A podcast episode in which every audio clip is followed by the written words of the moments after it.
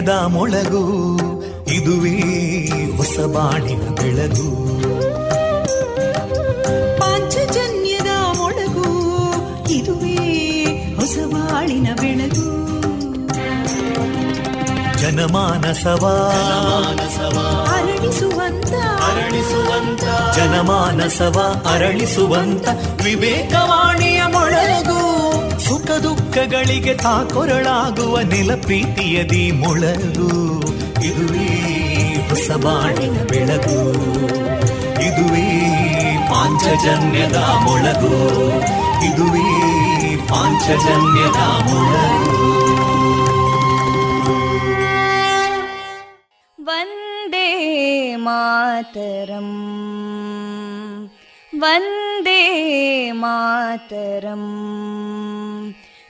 सुजलां सुफलां मलयज शीतलां सस्यश्यामलां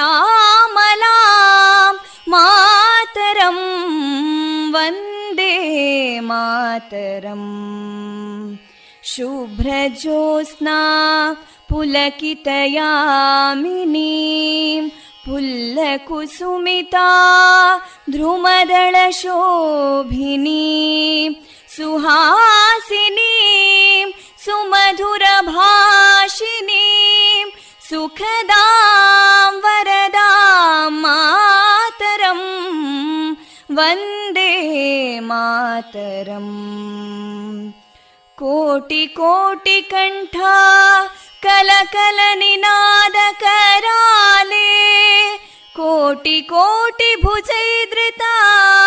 कलकल निनाद कराले कोटि कोटि भुजैदृता करकलवाले अबलां केनो मायेतो बले बहुबलधारिणीं नमामि तारिणीं रिपुदलवारिणी मातरं वन्दे मातरम् तुमि विद्या तुमि धर्मा तुमि हृदि तुमि मर्मा त्वं हि प्राणा शरीरे बाहुते तुमि मा शक्ति हृदये तुमि मा भक्ति तोमारयी प्रतिमा गडी मन्दिरे मन्दिरे वन्दे मातरम् त्वं हि दुर्गा दशप्रहरणधारिणीं कमलां कमलदलविहारिणीं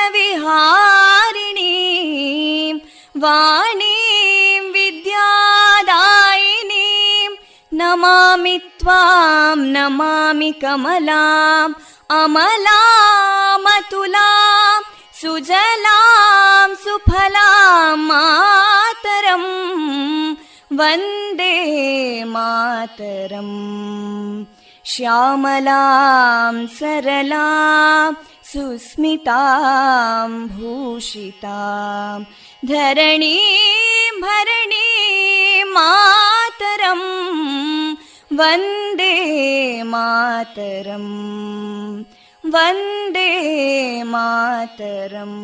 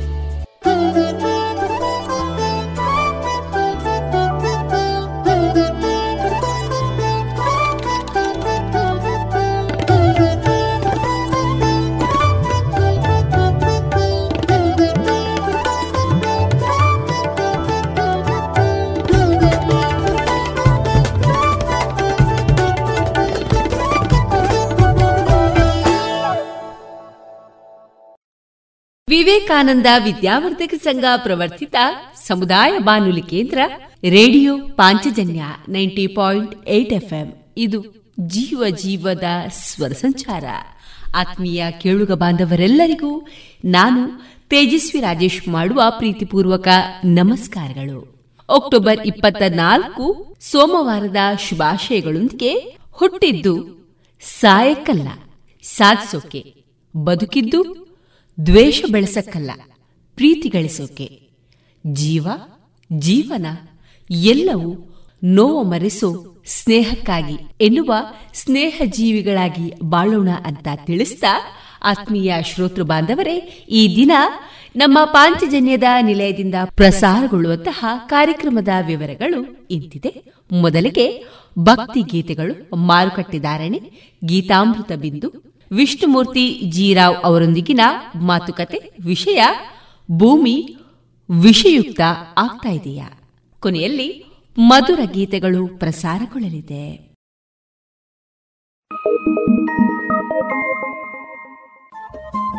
ರೇಡಿಯೋ ಪಾಂಚಜನ್ಯ ತೊಂಬತ್ತು ಬಿಂದು ಎಂಟು ಎಫ್ಎಂ ಸಮುದಾಯ ಬಾನುಲಿ ಕೇಂದ್ರ ಪುತ್ತೂರು. ಇದು ಜೀವ ಜೀವದ ಸ್ವರ ಸಂಚಾರ.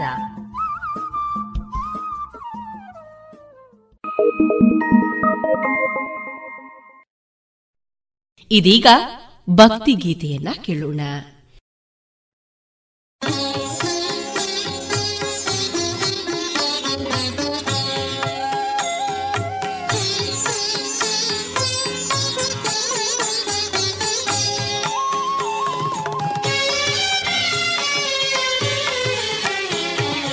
ಕನ್ನಡ ನಾಡಿನ ಈ ನೆಲ ಈಶನ ಪೂಜೆಯ ಪ್ರತಿಫಲ ಕನ್ನಡ ನಾಡಿನ ಏನೆಲ ಈಶನ ಪೂಜೆಯ ಪ್ರತಿಫಲ ನೇತ್ರಾವತಿಯ ಪುಣ್ಯ ಜಲ ನೀಡುವ ಕ್ಷೇತ್ರ ಧರ್ಮಸ್ಥಳ ಕನ್ನಡ ನಾಡಿನ ಏನೆಲ ಈಶನ ಪೂಜೆಯ ಪ್ರತಿಫಲ.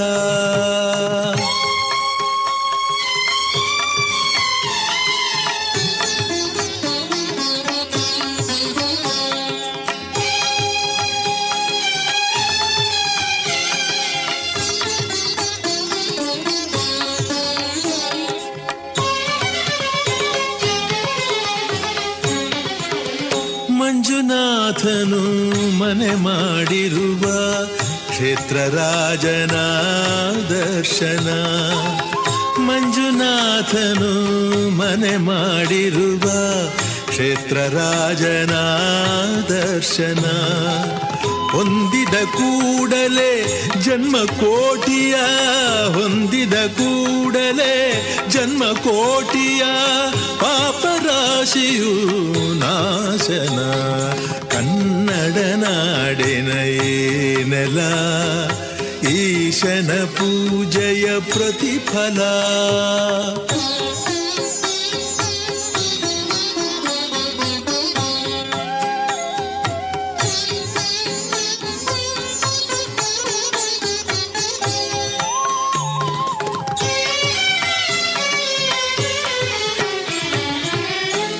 ನೇತ್ರಾವತಿಯಲ್ಲಿ ಶಿವನಾಮವನು ನೆನೆಯುತ ಮಾಡಿದ ಸ್ನಾನ. ನೇತ್ರಾವತಿಯಲಿ ಶಿವನಾಮವನು ನೆನೆಯುತ ಮಾಡಿದ ಸ್ನಾನ. ದೇವಗಂಗೆಯಲಿ ಮೀಯಲು ಪಡೆಯುವ ದೇವಗಂಗೆಯಲಿ ಮೀಯಲು ಪಡೆಯುವ ಪುಣ್ಯಕೋಟಿ ಸಮಾನ ಪುಣ್ಯಕೋಟಿ ಸಮಾನ ಕನ್ನಡ ನಾಡಿನ ಏನೆಲ ಈಶನ ಪೂಜೆಯ ಪ್ರತಿಫಲ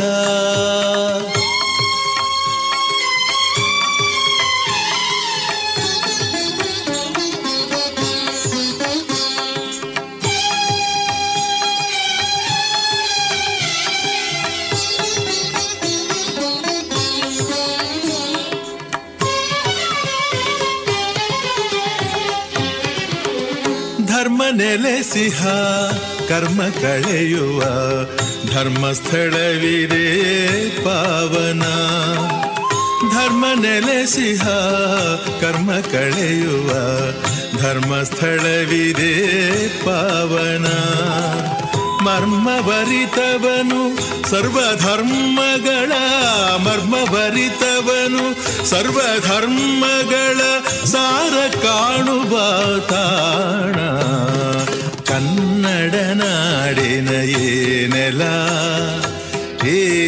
ಪೂಜೆಯ ಪ್ರತಿಫಲ. ನೇತ್ರಾವತಿಯ ಪುಣ್ಯ ಜಲ ನೀಡುವ ಕ್ಷೇತ್ರ ಧರ್ಮಸ್ಥಳ, ಕನ್ನಡ ನಾಡಿನ ಏನೆಲ ಈಶನ ಪೂಜೆಯ ಪ್ರತಿಫಲ.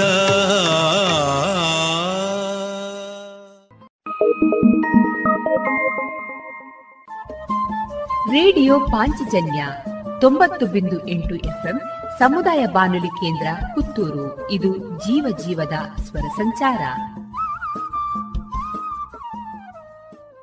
ನೋಡಿರಿಲ್ಲಿ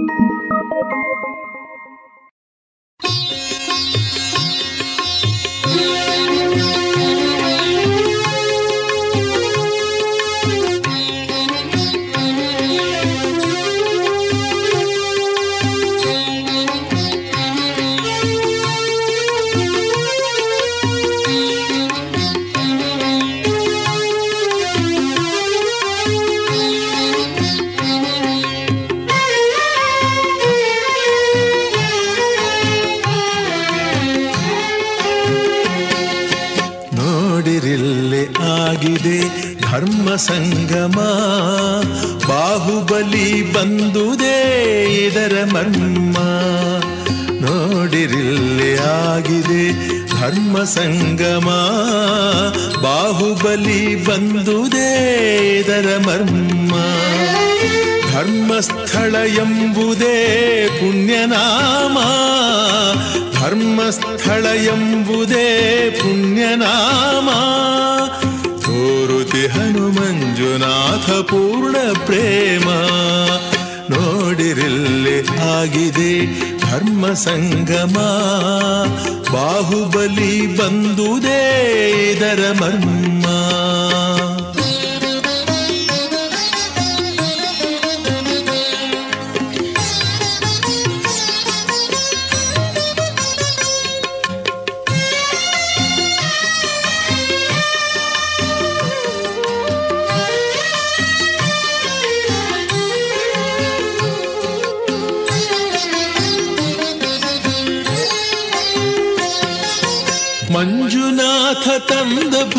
ಕೈಲಾಸ, ಭಕ್ತಿ ಗಂಗೆ ನೇತ್ರೆಯಲ್ಲಿ ಆವಾಸ, ಮಂಜುನಾಥ ತಂದ ಭುವಿಗೆ ಕೈಲಾಸ, ಭಕ್ತಿ ಗಂಗೆ ನೇತ್ರೆಯಲ್ಲಿ ಆವಾಸ. ಕಿವಿಗೆ ಕಿವಿಗೆ ಎಲ್ಲೆಡೆ ವೇದ ಘೋಷ, ಕಿವಿಗೆ ಕಿವಿಗೆ ಎಲ್ಲೆಡೆ ವೇದ ಘೋಷ. ಅಮರರಂತೆ ಮನುಜರ ಸಂತೋಷ. ನೋಡಿರಿಲ್ಲಿ ಆಗಿದೆ ಧರ್ಮ ಸಂಗಮ. ಬಾಹುಬಲಿ ಬಂದುದೇ ಇದರ ಮರ್ಮ.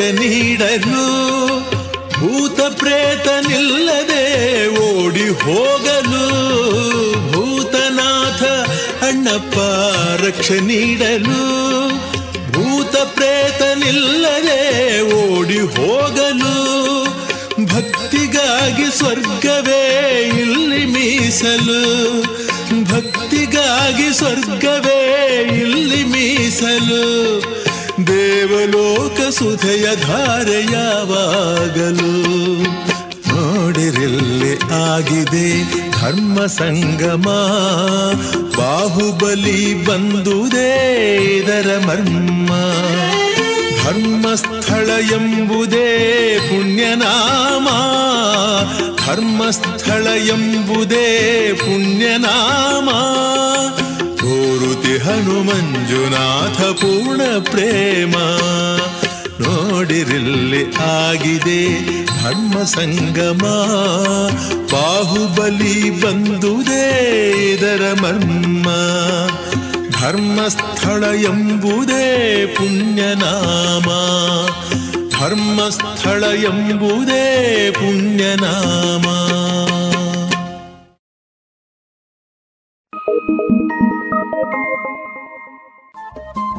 ರೇಡಿಯೋ ಪಾಂಚಜನ್ಯ ತೊಂಬತ್ತು ಬಿಂದು ಎಂಟು ಎಫ್ಎಂ ಸಮುದಾಯ ಬಾನುಲಿ ಕೇಂದ್ರ ಪುತ್ತೂರು. ಇದು ಜೀವ ಜೀವದ ಸ್ವರ ಸಂಚಾರ.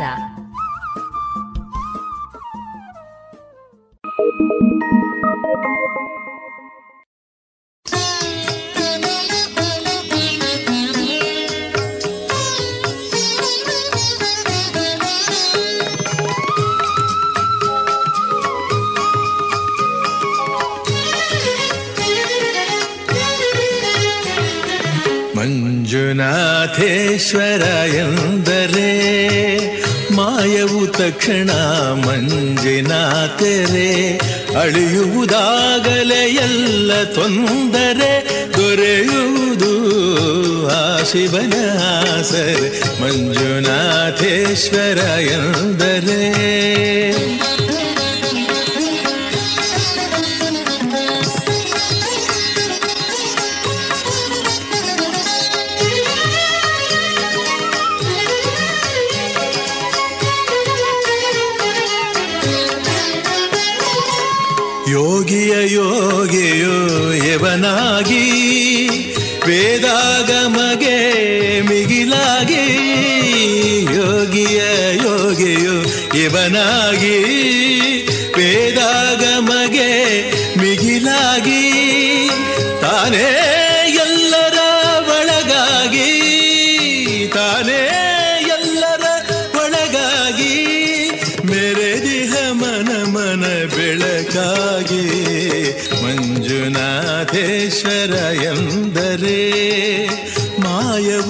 ಮಾಯವು ಮಂಜಿನ ಮಂಜಿನಾಥೆರೆ ಅಳೆಯುವುದಾಗಲೇ ಎಲ್ಲ ತೊಂದರೆ ದೊರೆಯುವುದು.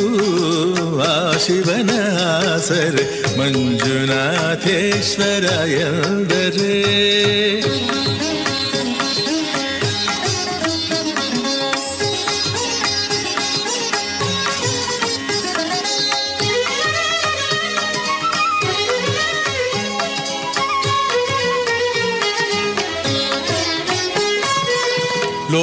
ಲೋಕಕ್ಕೆ ಅಮೃತ ಶಿವನಿಂದ, ಶಿವನೇ ಲೋಕದ ಆನಂದ.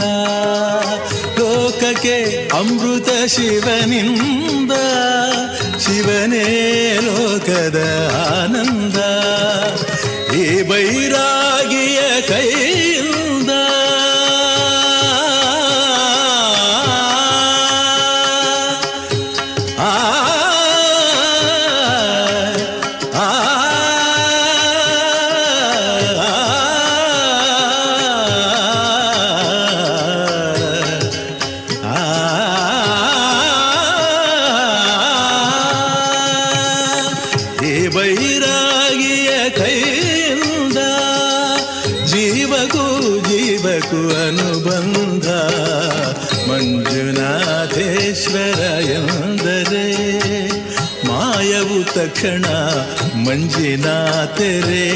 ಅಳೆಯುವುದಾಗಲೇ ಎಲ್ಲ ತೊಂದರೆ ದೊರೆಯುವುದು. ಆ ಶಿವನ ಆಸರೆ ಮಂಜುನಾಥೇಶ್ವರ ಎಂದರೆ.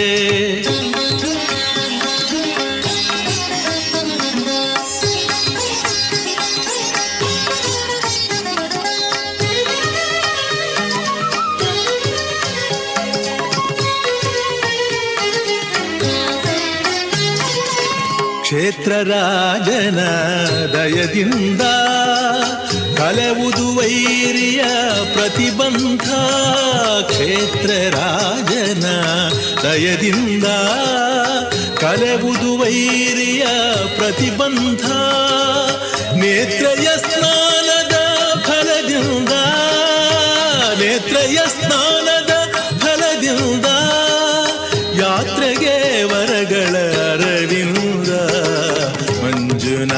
ಮಂಜುನಾಥೇಶ್ವರ ಎಂದರೆ ಮಾಯವು ತಕ್ಷಣ ಮಂಜಿನ ತೆರೆ ಅಳಿವುದು ಆಗಲೇ ಎಲ್ಲ ತೊಂದರೆ ದೊರೆಯುವುದು ಆ ಶಿವನ ಸರೆ ಮಂಜುನಾಥೇಶ್ವರ ಎಂದರೆ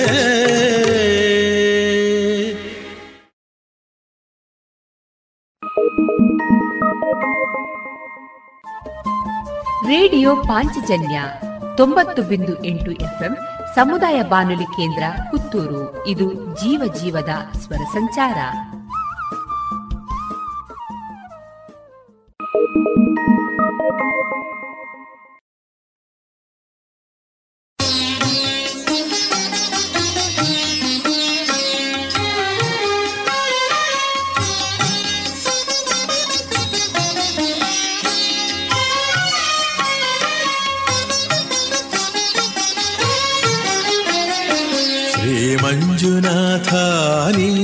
ಅನ್ನದಾತ ಈ ಲೋಕವೆಲ್ಲಕ್ಕೂ ನೀ ಭಾಗ್ಯದಾತ ಶ್ರೀ ಮಂಜುನಾಥ ನೀ ಅನ್ನದಾತ ಈ ಲೋಕವೆಲ್ಲಕ್ಕೂ ನೀ ಭಾಗ್ಯದಾತ ಶ್ರೀ ಮಂಜುನಾಥ ನೀ ಅನ್ನದಾತ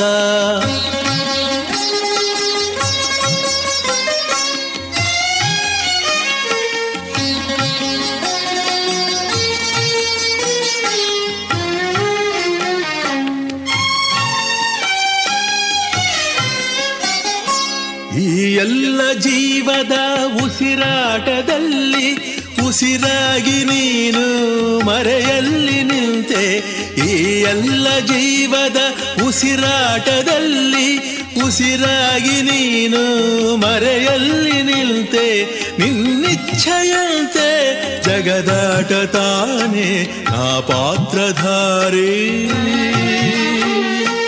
ನೀ ಸೂತ್ರಧಾರಿ. ಶ್ರೀ ಮಂಜುನಾಥ ನೀ ಅನ್ನದಾತ ಈ ಲೋಕವೆಲ್ಲಕ್ಕೂ ನೀ ಭಾಗ್ಯದಾತ ಶ್ರೀ ಮಂಜುನಾಥ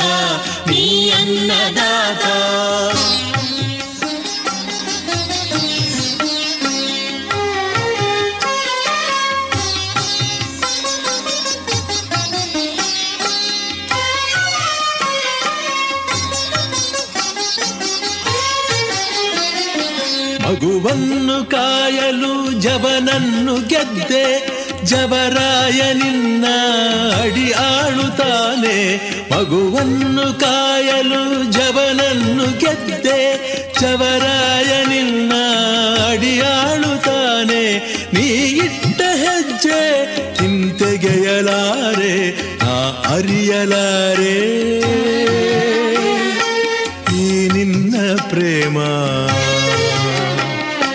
ಶ್ರೀ ಮಂಜುನಾಥ ನೀ ಅನ್ನದಾತ ಈ ಲೋಕವೆಲ್ಲಕ್ಕೂ ನೀ ಭಾಗ್ಯದಾತ ಶ್ರೀ ಮಂಜುನಾಥ ನೀ ಅನ್ನದಾತ ಈ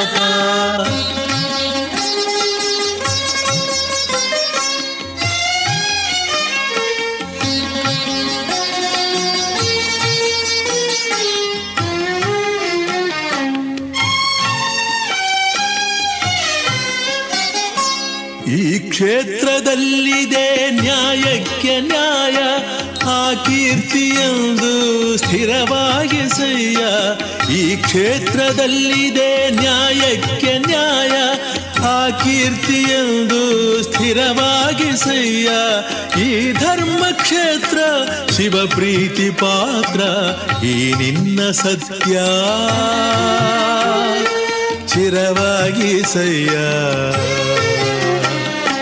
శ్రీ మంజునాథ నీ అన్నదాత ఈ లోక నీ భాగ్యదాత.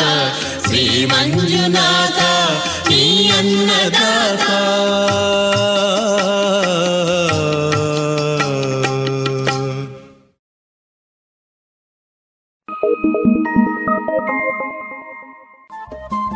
రేడియో పాంచజన్య ತೊಂಬತ್ತು బిందు ఎంటు ఎఫ్ఎం ಸಮುದಾಯ ಬಾನುಲಿ ಕೇಂದ್ರ ಪುತ್ತೂರು. ಇದು ಜೀವ ಜೀವದ ಸ್ವರ ಸಂಚಾರ.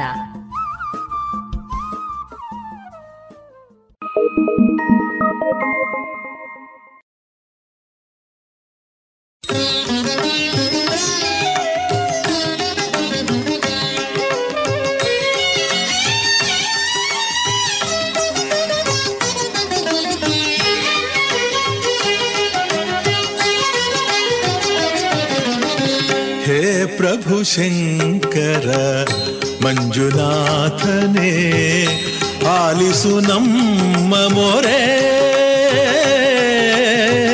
ಹೇ ಪ್ರಭು ಶಂಕರ, ಮಂಜುನಾಥನೇ, ಆಲಿಸು ನಮ್ಮ ಮೊರೆ. ನಿನ್ನ ಸೂತ್ರದ ಬೊಂಬೆಗಳಲ್ಲಿ ನಿನ್ನ ಸೂತ್ರದ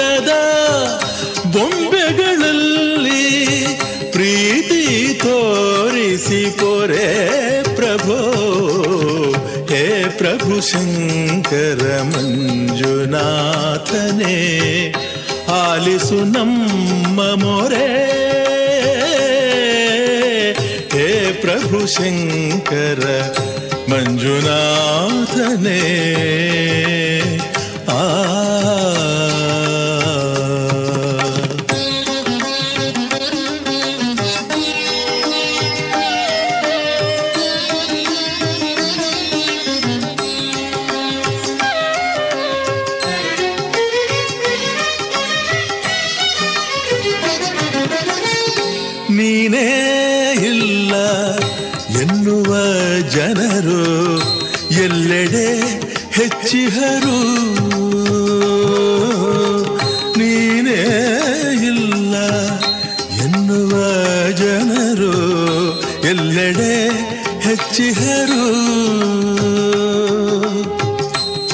ಪಾಪದ ಭೀತಿ ಲೇಷವೂ ಇಲ್ಲದೆ ಪಾಪದ ಭೀತಿ ಲೇಷವೂ ಇಲ್ಲದೆ ಅನ್ಯಾಯವನು ಮಾಡುವರು.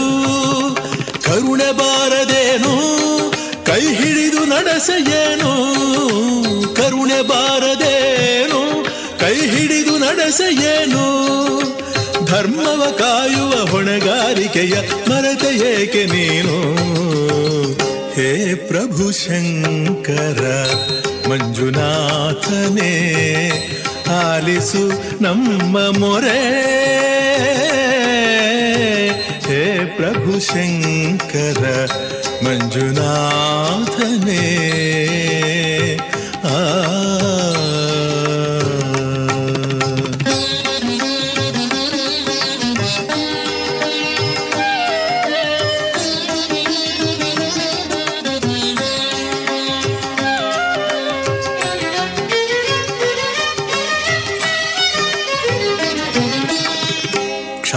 ಕ್ಷಾಮಡಾಮರವ ರೋಗ ರುಜಿನವ ನೀಗಿಸಯ್ಯ ತಂದೆ.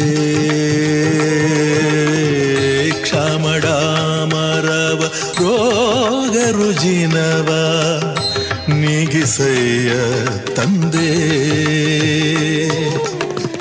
ಕ್ಷಮೆಯ ಸಾಗರ ಆಗಿಹ ನೀನು ಕ್ಷಮೆಯ ಸಾಗರ.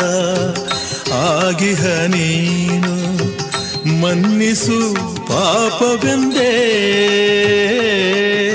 ಪ್ರೇಮದಿಂದ ನೀ ಪೊರೆಯದಿದ್ದರೆ ಪ್ರಳಯವು ಸನ್ನಿಹಿತ. ಪ್ರೇಮದಿಂದ ನೀ ಪೊರೆಯದಿದ್ದರೆ ಪ್ರಳಯವು ಸನ್ನಿಹಿತ.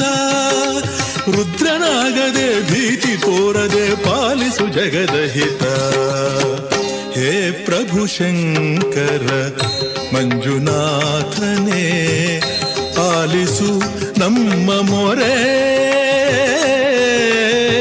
ಹೇ ಪ್ರಭು ಶಂಕರ ಮಂಜುನಾಥನೇ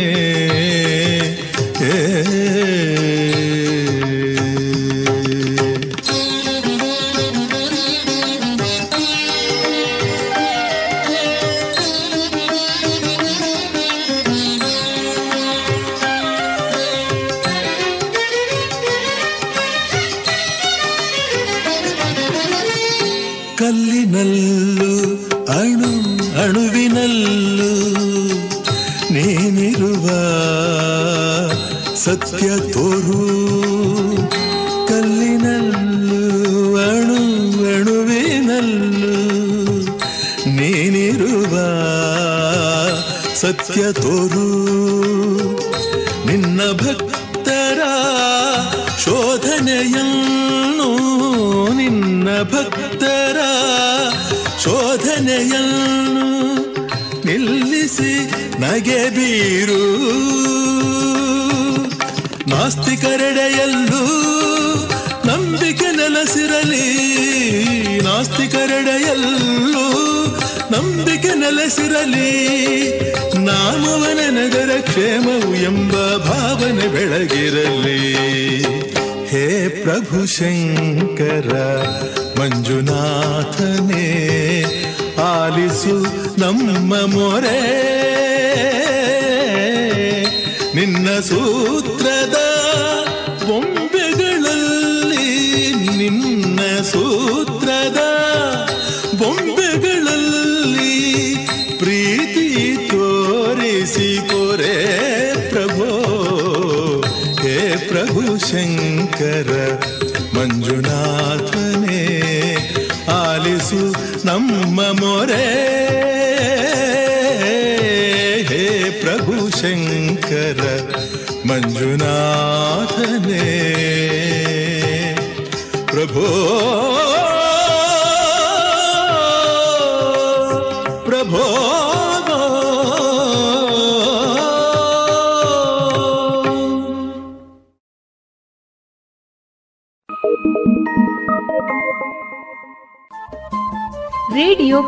ಪಾಂಚಜನ್ಯ ತೊಂಬತ್ತು ಬಿಂದು ಎಂಟು ಎಫ್ಎಂ ಸಮುದಾಯ ಬಾನುಲಿ ಕೇಂದ್ರ ಪುತ್ತೂರು. ಇದು ಜೀವ ಜೀವದ ಸ್ವರ ಸಂಚಾರ.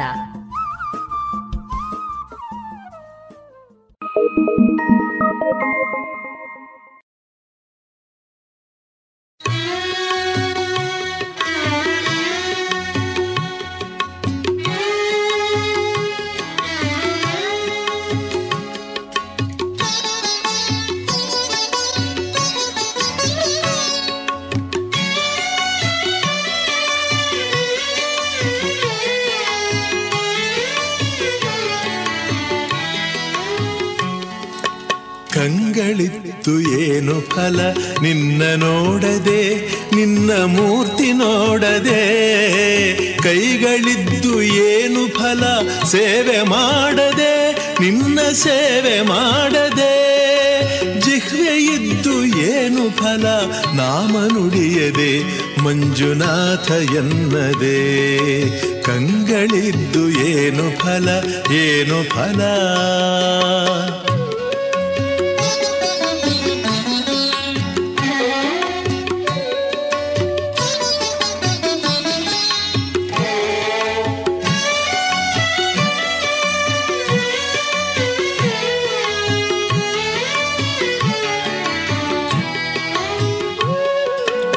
ಧರ್ಮಸ್ಥಳ ನೋಡಿದಾಗ ಕಣ್ಣಿ ಗೌತಣ. ಬಿಲ್ವ ಪೂಜೆ ಮಾಡಿದಂಥ ಕೈಯ ಪಾವನ. ಧರ್ಮಸ್ಥಳ ನೋಡಿದಾಗ ಕಣ್ಣಿ ಗೌತಣ. ಬಿಲ್ವ ಪೂಜೆ ಮಾಡಿದಂಥ ಕೈಯ ಪಾವನ. ಮಂಜುನಾಥ ಎಂದು ನುಡಿದ ಜಿಹ್ವೆ ಸುವರ್ಣ. ಮಂಜುನಾಥ ಎಂದು ನುಡಿದ ಜಿಹ್ವೆ ಸುವರ್ಣ, ಧರ್ಮಸ್ಥಳ ಮಹಿಮೆಯಿಂದ ಧನ್ಯ ಜೀವನ. ಕಂಗಳಿದ್ದು ಏನು ಫಲ? ನಿನ್ನ ನೋಡದೆ, ನಿನ್ನ ಮೂರ್ತಿ ನೋಡದೆ. ಕೈಗಳಿದ್ದು ಏನು ಫಲ? ಸೇವೆ ಮಾಡದೆ, ನಿನ್ನ ಸೇವೆ ಮಾಡದೆ. ಜಿಹ್ವೆ ಇದ್ದು ಏನು ಫಲ? ನಾಮ ನುಡಿಯದೆ ಮಂಜುನಾಥ ಎನ್ನದೆ.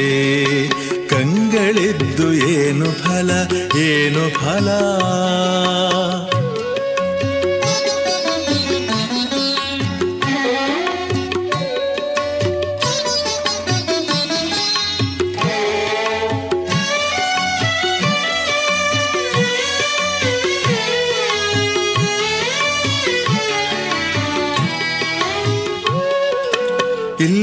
ಬರಲು ಕರ್ಮ ವ್ಯಾಧಿ ಮಾಯ ತಕ್ಷಣ.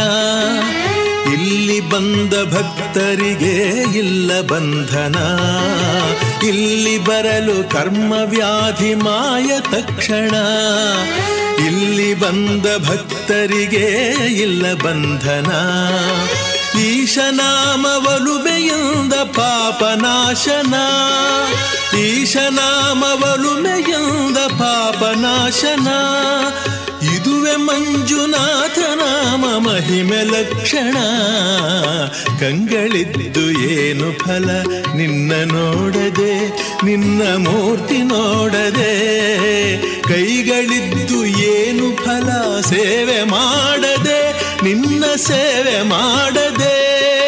ಜಿಹ್ವೆ ಇದ್ದು ಏನು ಫಲ? ನಾಮ ನುಡಿಯದೆ, ಮಂಜುನಾಥ ಎನ್ನದೆ.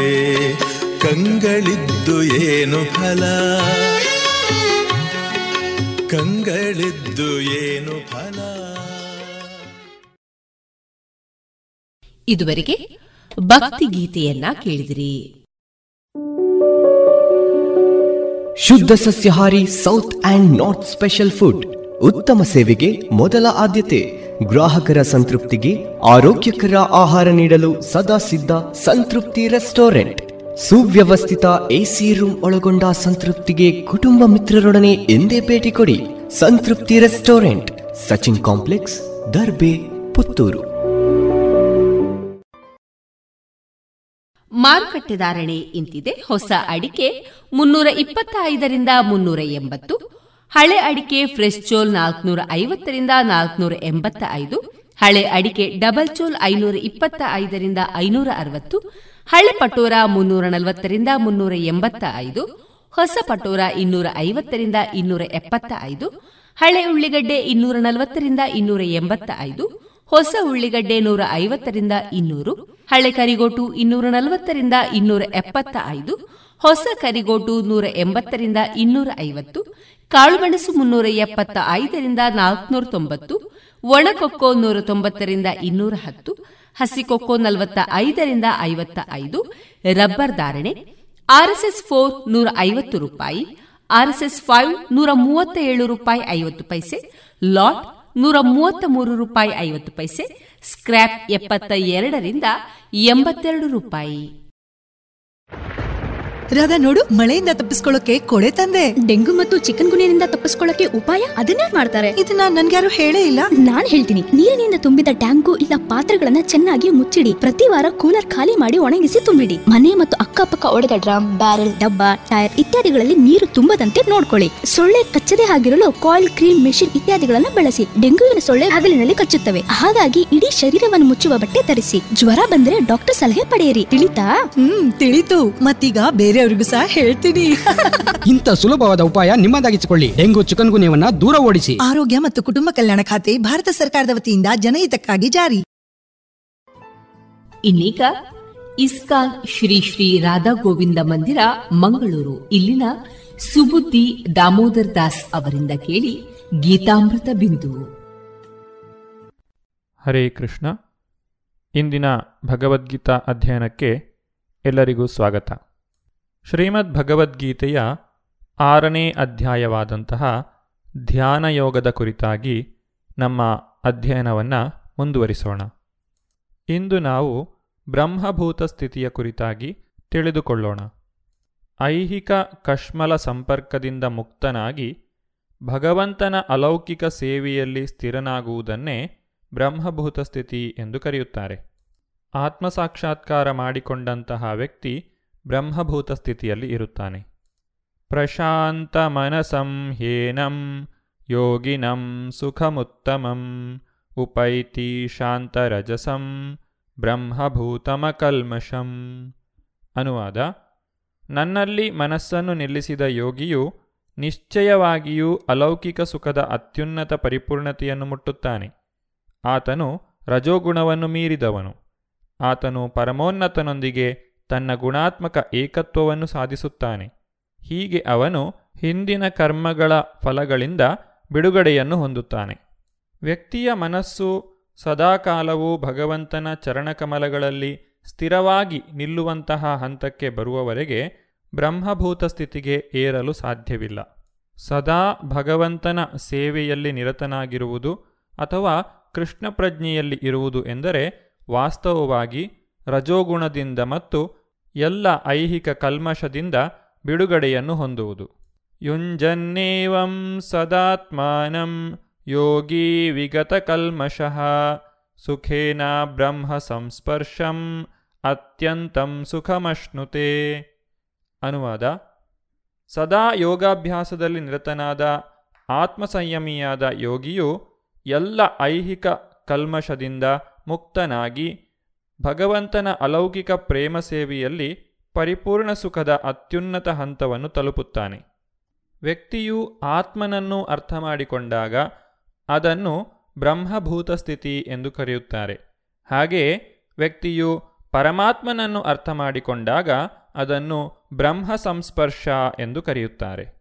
ಬ್ರಹ್ಮ ಸಂಸ್ಪರ್ಶ ಸ್ಥಿತಿಗೆ ಬಂದಂತಹ ವ್ಯಕ್ತಿಯು ತನಗೂ ಭಗವಂತನಿಗೂ ಇರುವಂತಹ ಸಂಬಂಧವನ್ನು ಅರ್ಥ ಮಾಡಿಕೊಳ್ಳುತ್ತಾನೆ ಪ್ರತಿಯೊಂದು ಆತ್ಮವೂ ಭಗವಂತನ ವಿಭಿನ್ನಾಂಶವಾಗಿದೆ. ಭಗವಂತನ ಸೇವೆಯನ್ನು ಮಾಡುವುದು ಪ್ರತಿಯೊಂದು ಜೀವಿಯ ಧರ್ಮ. ಪರಮಪ್ರಭುವಿನೊಂದಿಗೆ ಈ ದಿವ್ಯ ಸಂಪರ್ಕವನ್ನು ಪಡೆಯುವುದನ್ನು ಬ್ರಹ್ಮ ಸಂಸ್ಪರ್ಶ ಎಂದು ಕರೆಯುತ್ತಾರೆ. ಇಂತಹ ಬ್ರಹ್ಮ ಸಂಸ್ಪರ್ಶ ಸ್ಥಿತಿಯನ್ನು ಪಡೆದಂತಹ ವ್ಯಕ್ತಿಯು ಎಲ್ಲ ಕಡೆಗಳಲ್ಲಿಯೂ ಭಗವಂತನನ್ನೇ ಕಾಣುತ್ತಾನೆ. ಸರ್ವಭೂತಸ್ತಮಾತ್ಮಾನಂ ಸರ್ವಭೂತಾನಿ ಚಾತ್ಮನಿ ಈಕ್ಷತೆ ಯೋಗಯುಕ್ತಾತ್ಮ ಸರ್ವತ್ರ ಸಮದರ್ಶನಃ. ಅನುವಾದ. ನಿಜವಾದ ಯೋಗಿಯು ಎಲ್ಲ ಜೀವಿಗಳಲ್ಲಿಯೂ ನನ್ನನ್ನು ಕಾಣುತ್ತಾನೆ ಮತ್ತು ನನ್ನಲ್ಲಿ ಎಲ್ಲ ಜೀವಿಗಳನ್ನೂ ಕಾಣುತ್ತಾನೆ. ವಾಸ್ತವವಾಗಿ ಆತ್ಮ ಸಾಕ್ಷಾತ್ಕಾರವನ್ನು ಪಡೆದ ಮನುಷ್ಯನು ಪರಮಪ್ರಭುವಾದ ನನ್ನನ್ನೇ ಎಲ್ಲೆಲ್ಲಿಯೂ ಕಾಣುತ್ತಾನೆ. ಆತ್ಮಸಾಕ್ಷಾತ್ಕಾರವನ್ನು ಪಡೆದುಕೊಂಡಂತಹ ಪರಿಪೂರ್ಣ ಯೋಗಿಯ ದೃಷ್ಟಿಯನ್ನು ಇಲ್ಲಿ ತಿಳಿಸುತ್ತಿದ್ದಾರೆ. ಆತನು ಈ ಪ್ರಪಂಚವನ್ನು ಯಾವ ರೀತಿಯಾಗಿ ಕಾಣುತ್ತಾನೆ ಎಂಬುದನ್ನು ನಾವು ಇಲ್ಲಿ ಅರ್ಥ ಮಾಡಿಕೊಳ್ಳಬಹುದು ಇಂತಹ ಯೋಗಿಯೇ ನಿಜವಾದ ದೃಷ್ಟಾರನು. ಏಕೆಂದರೆ ಅವನು ಪರಮಪ್ರಭುವಾದ ಶ್ರೀಕೃಷ್ಣನನ್ನು ಎಲ್ಲರ ಹೃದಯಗಳಲ್ಲಿ ಕಾಣುತ್ತಾನೆ. ಈಶ್ವರ ಸರ್ವಭೂತಾನಾಂ ಹೃದ್ದೇಶೇ ಅರ್ಜುನ ತಿಷ್ಟತಿ.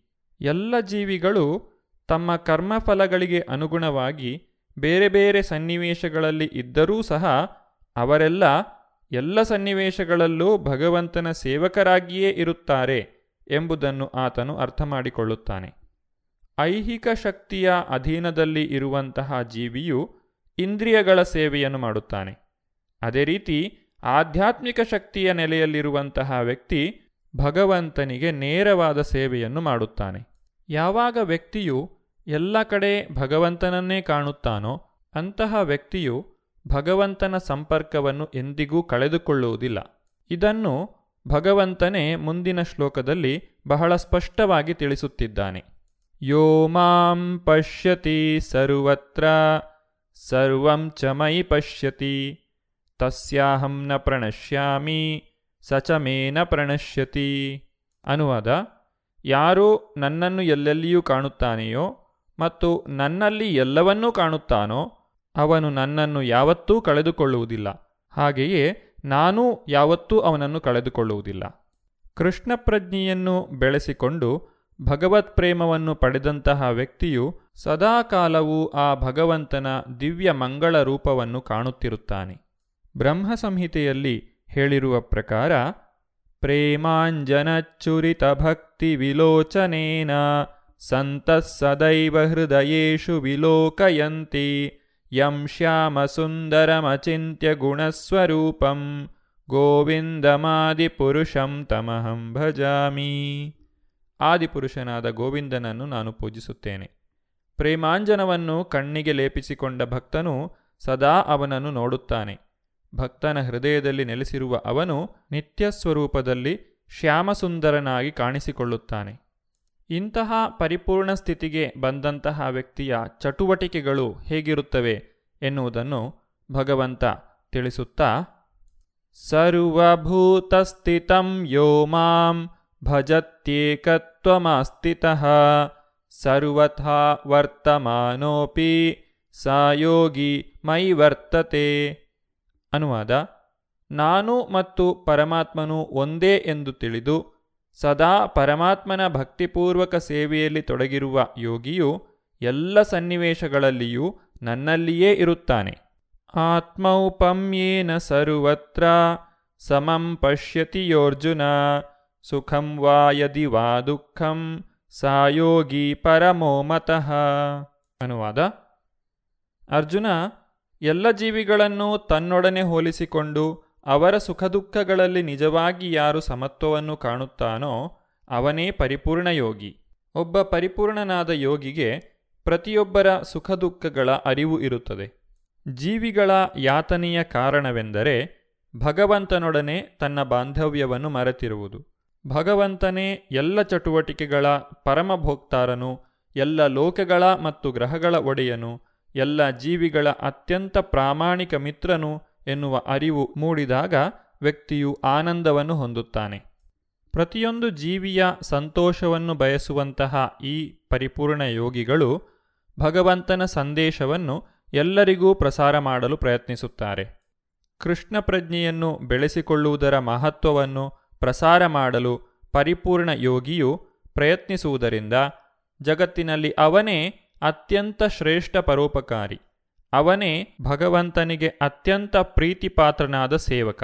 ನಚ ತಸ್ಮಾನ್ ಮನುಷ್ಯೇಶು ಕಶ್ಚಿನ್ಮೇ ಪ್ರಿಯಕೃತ್ತಮಃ. ಅಂದರೆ ಭಗವಂತನ ಭಕ್ತನು ಸದಾಕಾಲ ಎಲ್ಲ ಜೀವಿಗಳ ಕಲ್ಯಾಣಕ್ಕೇ ಗಮನ ಕೊಡುತ್ತಾನೆ. ಈ ರೀತಿಯಲ್ಲಿ ಅವನು ನಿಜವಾಗಿ ಎಲ್ಲರ ಸ್ನೇಹಿತ.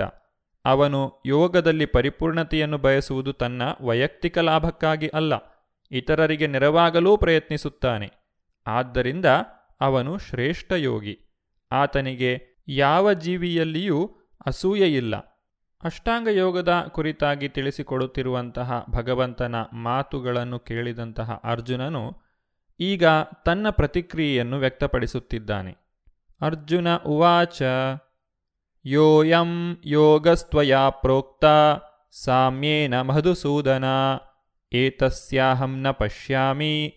ಚಂಚಲತ್ವಾತ್ ಸ್ಥಿತಿಂ ಸ್ಥಿರಾಂ.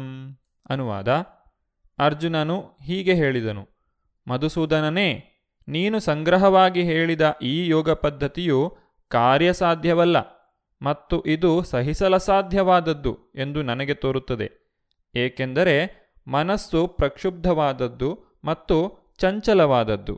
ಆರನೇ ಅಧ್ಯಾಯದ ಹನ್ನೊಂದನೇ ಶ್ಲೋಕದಲ್ಲಿ ಶುಚೌ ದೇಶೆ ಪ್ರತಿಷ್ಠಾಪ್ಯ ಎಂಬ ಮಾತಿನಿಂದ ಪ್ರಾರಂಭಿಸಿ ಮೂವತ್ತೆರಡನೇ ಶ್ಲೋಕದವರೆಗೆ ಯೋಗಿ ಪರಮಃ ಎಂಬ ಮಾತುಗಳಿಂದ ಮುಕ್ತಾಯ ಮಾಡಿದ ಶ್ರೀಕೃಷ್ಣನು ಅರ್ಜುನನಿಗೆ ವರ್ಣಿಸಿದ ಈ ಯೋಗ ಪದ್ಧತಿಯನ್ನು ಅರ್ಜುನನು ಇಲ್ಲಿ ತನ್ನ ಅಸಾಮರ್ಥ್ಯದ ಭಾವದಿಂದ ತಿರಸ್ಕರಿಸುತ್ತಿದ್ದಾನೆ.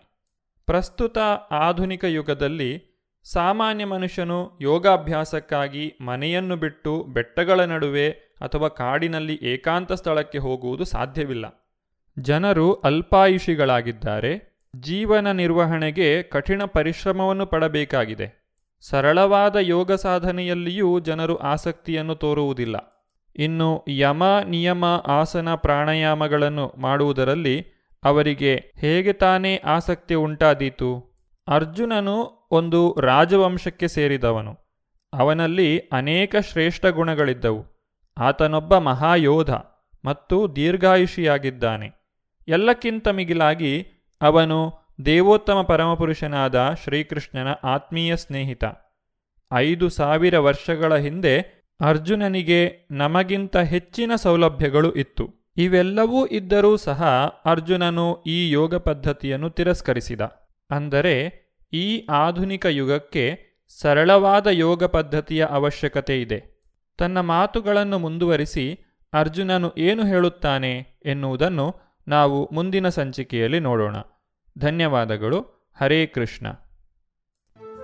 ಇದುವರೆಗೆ ಇಸ್ಕಾನ್ ಶ್ರೀ ಶ್ರೀ ರಾಧಾ ಗೋವಿಂದ ಮಂದಿರ, ಮಂಗಳೂರು. ಇಲ್ಲಿನ ಸುಬುದ್ದಿ ದಾಮೋದರ ದಾಸ್ ಅವರಿಂದ ಗೀತಾಮೃತ ಬಿಂದು ಆಲಿಸಿದ್ರಿ.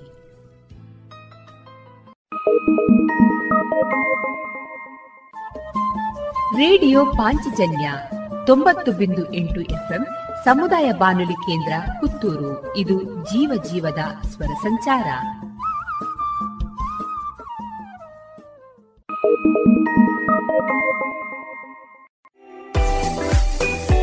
ರುಚಿಕರ ತಿಂಡಿ ತಿನಿಸು, ಉತ್ತಮ ಗುಣಮಟ್ಟದ ಶುಚಿ ರುಚಿ ಆಹಾರ, ಪಾರ್ಸೆಲ್ ಮತ್ತು ಕ್ಯಾಟರಿಂಗ್ ವ್ಯವಸ್ಥೆಯೊಂದಿಗೆ ಕಳೆದ ನಲವತ್ತ ಎರಡು ವರ್ಷಗಳಿಂದ ಕಾರ್ಯನಿರ್ವಹಿಸುತ್ತಿದೆ ಹೋಟೆಲ್ ಹರಿಪ್ರಸಾದ್. ಗ್ರಾಹಕರ ಸೇವೆಗೆ ಸದಾ ಸಿದ್ಧ. ಇಲ್ಲೇ ಭೇಟಿ ಕೊಡಿ ಹೋಟೆಲ್ ನ್ಯೂ ಹರಿಪ್ರಸಾದ್, ಬಳುವಾರು ಪುತ್ತೂರು. ದೂರವಾಣಿ ಸಂಖ್ಯೆ ಎಂಟು ಒಂದು ಸೊನ್ನೆ ಐದು ಸೊನ್ನೆ ಮೂರು ಒಂದು ಏಳು ಒಂಬತ್ತು ಆರು. ಇದೀಗ ಎಸ್ಎಲ್ಎನ್ ಗ್ಲೋಬಲ್ ಅಗ್ರಿಸೊಲ್ಯೂಷನ್ನ ಶ್ರೀಯುತ ವಿಷ್ಣುಮೂರ್ತಿ ಜೀರಾವ್ ಅವರೊಂದಿಗಿನ ಮಾತುಕತೆಯನ್ನ ಕೇಳೋಣ. ಮಾತುಕತೆಯ ವಿಷಯ ಭೂಮಿ ವಿಷವಾಗ್ತಾ ಇದೆಯಾ? ಶ್ರೀಯುತರನ್ನ ಸಂದರ್ಶಿಸುವವರು ವಿದ್ಯಾ ಎಸ್. ಕೇಳುಗ ಮಿತ್ರರಿಗೆಲ್ಲ ನಮಸ್ಕಾರ. ಇವತ್ತು ನಮ್ಮ ಜೊತೆಗೆ ಎಸ್ಎಲ್ಎನ್ ಗ್ಲೋಬಲ್ ಎಗ್ರಿ ಸೊಲ್ಯೂಷನ್ನ ವಿಷ್ಣುಮೂರ್ತಿ ಜೀರಾವ್ ಅವರಿದ್ದಾರೆ. ಅವರನ್ನ ವಿಶೇಷವಾಗಿ ಕಾರ್ಯಕ್ರಮಕ್ಕೆ ಸ್ವಾಗತಿಸೋಣ. ನಮಸ್ತೆ ಸರ್. ನಮಸ್ಕಾರ. ಒಬ್ಬ ವ್ಯಕ್ತಿ ಆರೋಗ್ಯವಂತನಾಗಿ ಬದುಕಬೇಕು ಅಂತ ಹೇಳಿ ಆದರೆ ಆತ ಅಳವಡಿಸಿಕೊಳ್ಬೇಕಾಗಿರುವಂತಹ ಒಂದಷ್ಟು ನಿಯಮಗಳು ಏನೆಲ್ಲ ಇದ್ದಾವೆ. ಅದರ ಜೊತೆಗೆ ನಾವು ಜೀವನ ನಡೆಸುವಂತಹ ಸಂದರ್ಭದಲ್ಲಿ ಭೂಮಿಯಿಂದ ನಾವೇನೆಲ್ಲ ಪಡ್ಕೊಳ್ತೇವೆ, ಅದೇ ರೀತಿ ಭೂಮಿಗೆ ನಾವೇನೆಲ್ಲ ಕೊಡಬೇಕು. ಈ ತರಹದ ಆಲೋಚನೆಗಳನ್ನು ಇಟ್ಟುಕೊಂಡು ಒಂದಷ್ಟು ಹೊತ್ತು ಮಾತಾಡ್ಕೊಂಡು ಬರುವ. ಮೊದಲಿಗೆ ನಾವು ಆರಂಭದಲ್ಲಿ ಮಾತಾಡ್ತಾ ಹೋಗುವಾಗ ಭೂಮಿ ವಿಷಯುಕ್ತ ಆಗ್ತಾ ಇದೆ. ಅನ್ನುವಂಥದ್ದು ಇತ್ತೀಚಿನ ದಿನಗಳಲ್ಲಿ ಕಾಣ್ತಾ ಇರುವಂತಹ ಬಹಳ ದೊಡ್ಡದಾದಂತಹ ಚರ್ಚೆ. ಖಂಡಿತ. ಈ ಬಗೆಗೆ ನಿಮ್ಮ ನಿಲುವನ್ನ ನಮ್ಮ ಕೇಳುಗರಿಗೆ ಹೇಳಬೇಕು ಅಂತ ಕೇಳಿಕೊಳ್ತೇನೆ. ಖಂಡಿತ. ಒಳ್ಳೆ ಪ್ರಶ್ನೆಯನ್ನು ಕೇಳಿದಿರಿ ಇದರಲ್ಲಿ ಎರಡು ವಿಚಾರ ನಾನು ನಿಮ್ಮ ಹತ್ರ ಶೇರ್ ಮಾಡಲಿಕ್ಕೆ ಇಷ್ಟಪಡ್ತೇನೆ. ಭೂಮಿ ಕಲುಷಿತ ಆಗ್ತಾ ಇದೆ ಅನ್ನೋದು ಒಂದು ಪಾರ್ಟ್ ಆಗಿದ್ದರೆ ಭೂಮಿಯನ್ನು ನಾವು ಹೇಗೆ ನೋಡಿಕೊಳ್ತಾ ಇದ್ದೇವೆ ಅನ್ನೋದು ಇನ್ನೊಂದು ಪಾರ್ಟ್ ಹೌದು. ನಾವೀಗ ಸ್ವಲ್ಪ ಹಿಂದೆ ಸ್ವಲ್ಪ ಯೋಗ ಗುಣ ನಾನು ಬೇರೆ ಎಲ್ಲ ವಿಚಾರಗಳನ್ನು ಬದಿ ಇಡ್ತಾ ಇದ್ದೇನೆ. ನಾನು ನಿಮ್ಮ ಹತ್ರ ಒಂದು ಸಣ್ಣ ಶೇರಿಂಗ್ ಏನಂತ ಹೇಳಿದರೆ ನಾನು ಆಲ್ರೆಡಿ ನಮಗೆ ಹಿರಿಯರು ಕಲಿಸಿಕೊಟ್ಟ ಪಾಠವೋ ಅಥವಾ ನಮಗೆ ಎಜುಕೇಷನ್ ಸಿಸ್ಟಮ್ನಲ್ಲಿ ಮಾಡಿದರೋ ಅಥವಾ ನಮ್ಮ ಸಂಸ್ಕೃತಿನೋ ನಿಮಗೆ ನಮಗೆಲ್ಲ ಗೊತ್ತಿದ್ದ ಹಾಗೆ ತಂದೆ ತಾಯಿಯರ ಋಣ ಗುರು ಹಿರಿಯರ ಋಣ ಭೂಮಿಯ ಋಣ. ಹೌದು. ಇದನ್ನು ನಮಗೆ ಜೀವಮಾನದಲ್ಲಿ ಸಂಧಿಸಲಿಕ್ಕೆ ಸಾಧ್ಯ ಇಲ್ಲ. ಹೌದು. ಹೀಗಿರುವಾಗ ಆ ಉಳಿದ ವಿಚಾರವನ್ನು ಬಿಟ್ಟರೆ ನಾವು ಬರೀ ಭೂಮಿಯ ವಿಚಾರವನ್ನು ನಾವು ಮಾತಾಡುವ. ಭೂಮಿ ನಮಗೆ ಗಾಳಿ ಕೊಟ್ಟಿದೆ ನೀರು ಕೊಟ್ಟಿದೆ ಬೆಳಕು ಕೊಟ್ಟಿದೆ. ಹೌದು. ಈ ಕೊಟ್ಟಿದೆ ಹೊರತು ನಾವು ವಾಪಸ್ ಏನು ಕೊಡ್ತಾ ಇದ್ದೇವೆ? ಇದೊಂದು ಪ್ರಶ್ನೆ. ಹೌದು. ನಾನು ಉಳಿದ ವಿಚಾರದಲ್ಲಿ ನಿಮ್ಮ ವೆಹಿಕಲ್ ಪೊಲ್ಯೂಷನ್ ವಿಚಾರದಲ್ಲಿ ನನ್ನ ಸಬ್ಜೆಕ್ಟ್ ಅಲ್ಲದೇ ಇದ್ದುದರಿಂದ ನಾನು ಬರೇ ಒಂದು ಕೃಷಿಯ ಬಗ್ಗೆ ನಾನು ನಿಮಗೆ ಇದರ ಬಗ್ಗೆ ಶೇರ್ ಮಾಡ್ತೀನಿ. ನಮ್ಮದು ನಿಮಗೆ ಗೊತ್ತು ನಮ್ಮದು ಕೃಷಿ ಪ್ರಧಾನ ದೇಶ. ಹೌದು. ಶೇಕಡ ಎಂಬತ್ತರಷ್ಟು ನಾವು ಕೃಷಿ ಪ್ರಧಾನ ಕೃಷಿ ಅವಲಂಬಿತರಾಗಿದ್ದೇವೆ. ಹೌದು. ಹಾಗಿದ್ರೂ ನಾವು ಕೃಷಿಯಲ್ಲಿ ಯಾಕೆ ಹೀಗೆ? ಯಾಕೆಂತ ಹೇಳಿದ್ರೆ ನಮಗೆ ನಮ್ಮ ಸೈಂಟಿಸ್ಟ್ಗಳು ನಮಗೆ ಒಂದು ಒಳ್ಳೆಯ ಒಂದು ಒಂದು ಒಂದು ಮಾರ್ಗದರ್ಶನ ಮಾಡಿದ್ದಾರೆ. ನಿಮಗೆ ಗೊತ್ತಿದೆಯೋ ನಿಮಗೆ ಅದರ ಅನುಭವ ಇದೋ ಗೊತ್ತಿಲ್ಲ. ಸಾಮಾನ್ಯವಾಗಿ ಕೃಷಿ ಕ್ರಾಂತಿ ಅನ್ನೋದು ಸಾವಿರದ ಒಂಬೈನೂರ ಅರವತ್ತರಲ್ಲಿ ಆದಿದ್ದಾಗ ಆವಾಗ ಭೂಮಿಗೆ ಒತ್ತಡಗಳು ಜಾಸ್ತಿ ಆಗ್ತದೆ. ಅಂದರೆ ಬೆಳೆಗಳ ವಿಚಾರದಲ್ಲಿ. ಒತ್ತಡ ಜಾಸ್ತಿ ಆಗ್ತಾ ಇರುವೆ ಅಂತ ಹೇಳುವಾಗ ಅವರು ಹೇಳಿದರು ರಾಸಾಯನಿಕ ಗೊಬ್ಬರಗಳ ಬಳಕೆಯನ್ನು ಒಂದು ಹೆಕ್ಟೇರಿಗೆ ಒಂದು ಬ್ಯಾಗಿನಂತೆ ಹಾಕಿ ಎಲಾಂಗ್ ವಿತ್ ನಿಮ್ಮ ನೈಸರ್ಗಿಕ ಗೊಬ್ಬರ ಅಥವಾ ಜೈವಿಕ ಗೊಬ್ಬರ ಜೊತೆಗೆ ಅಂತ ಒಂದು ಮಾಹಿತಿಯನ್ನು ರವಾನೆ ಮಾಡಿದ್ರು. ಮಾಡಿದ್ರು. ನಮ್ಮ ರೈತ ಮಿತ್ರರಿಗೆ ಇರಲಿ however it may be the concern ಆದರೆ ನೀವು ನೋಡಿ ಸ್ವಲ್ಪ ನಿಮಗೆ ಅದರ ಬಗ್ಗೆ ಮಾಹಿತಿ ಇದ್ದಿರಬಹುದು. ಮೊದಲು ನಮ್ಮ ರೈತ ಮಿತ್ರರು ಬೆಳೆಯುತ್ತಿರುವ ಬೆಳೆ ಮತ್ತು ಈಗ ನಮ್ಮ ರೈತ ಮಿತ್ರರು ಬೆಳೆಯುತ್ತಿರುವ ಬೆಳೆ. ಇದರಲ್ಲಿ ವ್ಯತ್ಯಾಸವನ್ನು ನೀವು ಕಂಡುಕೊಂಡಿರ್ಬೋದು. ಈಗ ನಮ್ಮವರಿಗೆ ಕ್ವಾಂಟಿಟಿ ಜಾಸ್ತಿ ಬಂದಿದೆ. ಅಂದರೆ ಅದರದ್ದು ಏನು ಕ್ವಾಂಟಿಟಿಗೆ ಏನು ಹೇಳ್ತೀರಿ ನೀವು ಪರ್ಟಿಕ್ಯುಲರ್ ವರ್ಡ್ ಅದು ಜಾಸ್ತಿ ಬಂದಿದೆ ಪ್ರಮಾಣ ಜಾಸ್ತಿ ಬಂದಿದೆ ಹೊರತು ಅದರ ಗುಣಮಟ್ಟ ಹೆಚ್ಚಾಗಿದೆಯೋ ಅಂತ ಯಾರು ಇದರ ಬಗ್ಗೆ ಸಾಕಷ್ಟು ವೆರಿಫೈ ಮಾಡಲಿಲ್ಲ. ಮಾಡುದಿಲ್ಲ. ಇತ್ತೀಚಿನ ದಿನಗಳಲ್ಲಿ ನಿಮಗೆ ಕೇಳಿ ಬರುವ ಮಾಹಿತಿ ನಿಮಗೆ ಗೊತ್ತಿರಬಹುದು ರೋಗಗಳು ಜಾಸ್ತಿ ಆಗಿದೆ. ಹೌದು. ಇದಕ್ಕೆ ಸಣ್ಣ ಹಿಂದೆ ನಾನು ಮಾತಾಡ್ತೇನೆ ನಿಮಗೆ ಗೊತ್ತಿರಬಹುದು ಭೂಮಿಯ health soil health human health plant health ಇದು ಮೂರು ಇಂಟರ್ ರಿಲೇಟೆಡ್ ಹೌದು. ಅಲ್ವಾ? ಸೊ ಈಗವಾಗಲೇ ನೀವು ಪ್ರಶ್ನೆ ಕೇಳಿದ ಹಾಗೆ ಆರೋಗ್ಯದಲ್ಲಿ ನಮಗೆ ಏರುಪೇರಾಗಿದೆ. ಒಂದು ಅರವ ಒಂದು ಅರವತ್ತು ವರ್ಷ ಹಿಂದೆ ಹೋಗಿ ಯಾರಿಗೆ ಕ್ಯಾನ್ಸರ್ ಇತ್ತು? ಗೊತ್ತಿಲ್ಲ. ಎಲ್ಲೋ ಅಲ್ಲಿ ಇಲ್ಲೋ ಅಲ್ಲಿ. ಯಾರಿಗೆ ಡಯಾಬಿಟಿಕ್ ಇತ್ತು? ಎಲ್ಲೋ ಅಲ್ಲಿ ಇಲ್ಲಿ ನೂರು ವರ್ಷ ಸದೃಢವಾಗಿ ಬಳಸ್ತಿದ್ರು. ಯಾವತ್ತೂ ಕೆಮಿಕಲ್ ಯುಟಿಲೈಸೇಷನ್ ಮಾಡಿದ ಹಲ್ಲು ಚೆಂದಾಗಿ ಬರ್ತಿತ್ತು. ಈಗದವರಿಗೆ ಹಲ್ಲು ಇಲ್ಲ ಅರವತ್ತು ವರ್ಷದ ನಂತರ ಬದುಕಿದ್ರೆ ಬೋನಸ್ ಆಗಿ ಅಂತ ಬಂದ ಬಂದ ಬರುವಂತ ಪರಿಸ್ಥಿತಿ ಬಂದಿದೆ. ಇದು ಯಾಕೆ? ಯಾಕೆ? ಇಷ್ಟೇ soil health human health plant health interrelated ಆಗ್ತಾ ಇಲ್ಲ. ಇದನ್ನು ಇಂಟರ್ ರಿಲೇಷನ್ಶಿಪ್ ಮಾಡಬೇಕಿದ್ರೆ ನಮ್ಮವರು ಜಾಗೃತೆ ಮಾಡಬೇಕು. ಏನು ಇಲ್ಲ. ನಮ್ಮ ಮುಂದೆ ನಾವು ಹಿರಿಯರಿಂದ ಒಂದು ಪಡೆದ ಭೂಮಿ ನಮ್ಮ ಮುಂದಿನ ಜನರೇಷನ್ಗೆ ಹೇಗೆ ಹಸ್ತಾಂತರಿಸೋಣ ಅನ್ನೋ ಬಗ್ಗೆ ಸೂಕ್ಷ್ಮವಾಗಿ ನಮ್ಮವರಿದ್ರ ಬಗ್ಗೆ ಒಂದು ಯೋಚನೆ ಮಾಡಬೇಕು. ಹೇಳಿ ನಾನು ಟಾರ್ಗೆಟ್ ಮಾಡೋದು ಕೃಷಿಗೆ ಮಿತ್ರರು ಈಗ ನೀವು ಈ ಮುಂದಿನ ನಮ್ಮ ಪೀಳಿಗೆಯನ್ನು ಹೇಗೆ ಸಿದ್ಧಪಡಿಸೋಣ ಅಂತ ಹೇಳಿ ಯೋಚನೆ ಮಾಡುವುದಕ್ಕೆ ಮೊದಲು ನಮ್ಮೊಳಗೆ ನಾವು ಆ ಥರ ಆಲೋಚನೆ ಮಾಡುವಂತಹ ಸಂದರ್ಭ ನಮಗೆ ಬಂದದ್ದು ಯಾಕೆ ಅಂತ ಅನ್ನಿಸ್ತದೆ? ಹೋ ಇದು ಒಂದು ಇದು ಒಂದು ಒಳ್ಳೆ ಒಳ್ಳೆಯ ಪ್ರಶ್ನೆ. ನೋಡಿ ನಾನು ಇದರ ಬಗ್ಗೆ ಒಂದು ಒಂದು ಸೂಕ್ಷ್ಮತೆ ಹೆಚ್ಚ್- ಹೆಚ್ಚು ಕಡಿಮೆ ನಾನು ಎಲ್ಲ ಸಾಮಾನ್ಯವಾಗಿ ರೈತರ ಮೀಟಿಂಗ್ನಲ್ಲಿ ಇದರೆಲ್ಲ ಬಗ್ಗೆ ಹೇಳ್ತೇನೆ.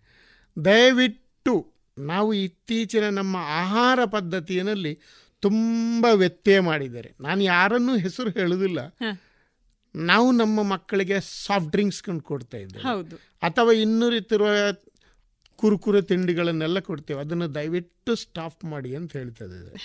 ನಾನು ಇದನ್ನು ಯಾಕೆ ನಾನು ಒತ್ತಿ ಒತ್ತಿ ಮತ್ತೆ ನಮ್ಮ ತಾಯಂದರಿಗೆ ಹೇಳ್ತಾ ಇದ್ದೇನೆ ಅಂತ ಹೇಳಿದರೆ ನಮ್ಮವರು ಆದಷ್ಟು ಮಕ್ಕಳ ಆರೋಗ್ಯದ ಬಗ್ಗೆ ಹೇಗೆ ಗಮನ ಇಡ್ತೇವೋ ಅದೇ ಟೈಪ್ ಭೂಮಿಗೆ ಆರೋಗ್ಯದ ಬಗ್ಗೆನೂ ಗಮನ ಇಡಬೇಕಾಗಿತ್ತು. ಯಾಕೆಂತ ಹೇಳಿದ್ರೆ ಇವತ್ತು ತಿನ್ನುದು ನಾವು ಇವತ್ತು ಬದುಕುವುದಿಲ್ಲ ನಮ್ಮ ಇವತ್ತಿನ ಜೀವ ಫಾರ್ ಎಕ್ಸಾಂಪಲ್ ಇವ ನೀವು ನಲವತ್ತು ವರ್ಷದವರಾಗಿದ್ದೀರಿ ಅಂತ ತಿಳ್ಕೊಳ್ಳಿ. ನೀವು ನಲವತ್ತು ವರ್ಷದ ಅವರು ಇವತ್ತು ತಿಂದ ನಿಮ್ಮ ಫುಡ್ಡಿನಿಂದಾಗಿಲ್ಲ ನಿಮ್ಮ ಹಿಂದೆ ನಿಮ್ಮ ನಲವತ್ತು ವರ್ಷದಲ್ಲೇ ನಿಮ್ಮ ಅಪ್ಪ ಅಮ್ಮ ಏನು ಫುಡ್ ಕೊಟ್ಟಿದ್ದಾರೆ ಅದರ ಮೇಲೆ ನಿಮ್ಮ ಆರೋಗ್ಯ ಈಗ ನಿರ್ಧರಿತವಾಗಿದೆ. ನಿಮಗೆ ಸಾಮಾನ್ಯವಾಗಿ ಗೊತ್ತಿದೆ ಇಪ್ಪತ್ತು ವರ್ಷ ತನಕ ನಮಗೆ ಭಗವಂತ ಅಥವಾ ಪ್ರಕೃತಿ ಕೊಟ್ಟ ನ್ಯಾಚುರಲ್ ಆರೋಗ್ಯ ನಮ್ಮ ಕೈಯಲ್ಲಿ ಇರ್ತದೆ.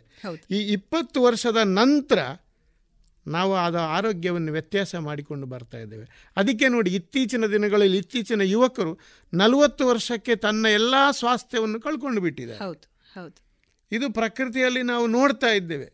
ಇದಕ್ಕೆ ಒಂದು ಅದೇ ನಾನು ಯಾವಾಗಲೂ ಹೇಳಿದಾಗೆ ಅನಗತ್ಯದ ಆಹಾರಗಳ ಸೇವನೆಯ ಪದ್ಧತಿ ನಮ್ಮಲ್ಲಿ ರೂಢಿತಾಗಿದೆ ಅದನ್ನು ನಿಲ್ಲಿಸಬೇಕು. ಮತ್ತು ಭೂಮಿಯಲ್ಲಿ ಇರುವಂಥ ನೈಸರ್ಗಿಕವಾಗಿ ಸಿಗುವಂಥ ಯಾವುದೇ ಆಹಾರ ಇದನ್ನು ನಾವು ಸೇವಿಸಿಕೊಳ್ಬೇಕು. ಆದರೆ ಭೂಮಿಯಲ್ಲಿ ನೇಸ ನೈಸರ್ಗಿಕ ಅಂತ ಕೇಳಬೇಡಿ. ನನಗೆ ಮೊದಲನೇ ಒಬ್ಬರು ಕೇಳಿದರು ಮಿತ್ರರೇ ನೀವು ಈಗ ನೀವು ಹೇಳ್ತೀರಲ್ಲ ನೀವು ಇಂಥ ಒಂದು ಆಹಾರ ಪದ್ಧತಿಯನ್ನು ಸೇವಿಸಿದ್ದೀರಿ ಹಾಗಿದ್ದರೂ ನಿಮಗೆ ಯಾಕೆ ಈ ನಮೂನೆ ಬಂತು? ಅಂತ ಕೇಳ್ತಾರೆ. ನಾನು ಹೈಲಿ ಡಯಾಬಿಟಿಕ್ ಪೇಷಂಟ್ ಒಬ್ಬ. ಓಕೆ ಯಾಕೆ ಬಂತು ಅಂತ ಕೇಳುವಾಗ ನಾನು ಅಷ್ಟೇ ಹೇಳಿದೆ. ಒಂದು ನಾನು ತಿಂದ ಆಹಾರ. ಆಹಾರಗಳು. ಎರಡನೇದು ನಿಮಗೆ ಗೊತ್ತಿರ್ಬೋದು ನಿಮಗೆ ನಿಮಗೆ ಇತ್ತೀಚಿನ ದಿನಗಳಲ್ಲಿ ನಿಮಗೆ ಈ ವರ್ಷ ಗೊತ್ತಿದೆ ಅಲ್ಲ ಗೊತ್ತಿಲ್ಲ. ಮೊದಲೆಲ್ಲ ನಾವೆಲ್ಲ ಹಿರಿಯರಿದ್ದಾಗ ತರಕಾರಿಗಳನ್ನು ಮನೆಯಲ್ಲಿ ಮೇಲೆ ಕಟ್ಟಿ ಇಡ್ತಾ ಇದ್ರು. ಹೌದು. ಅಲ್ವಾ? ಹೌದು ಅಟ್ಟದಲ್ಲಿ ಕಟ್ಟಿ ಹಿಡಿದು ನಿಮಗೆ ನೆನಪಿರುವುದು. ಯಾವಾಗಲೂ ಒಂದು ಎರಡು ತಿಂಗಳ ನಂತರ ಮೂರು ತಿಂಗಳ ತಗೋ ಒಂದು ಸೌತೆಕಾಯಿ ತಗೊಳ್ಳೋದು ಒಂದು ಚೀನಿಕಾಯಿ ತೆಗೆದು ತೆಗೆದು ತಪ್ಪಾರ ಮಾಡ್ತಿದ್ರು.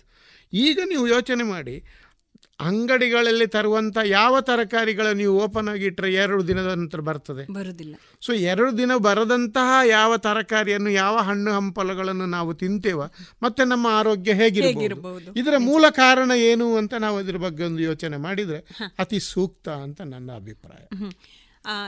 ಈ ಈ ರೀತಿಯಲ್ಲಿ ಹಾಳಾಗುವ ತರಕಾರಿಗಳು ನಮ್ಮ ದೇಹದ ಆರೋಗ್ಯವನ್ನ ಹಾಳು ಮಾಡ್ತವೆ ಅಂತ ಹೇಳೋದು ಒಂದು ಭಾಗ ಆಯಿತು.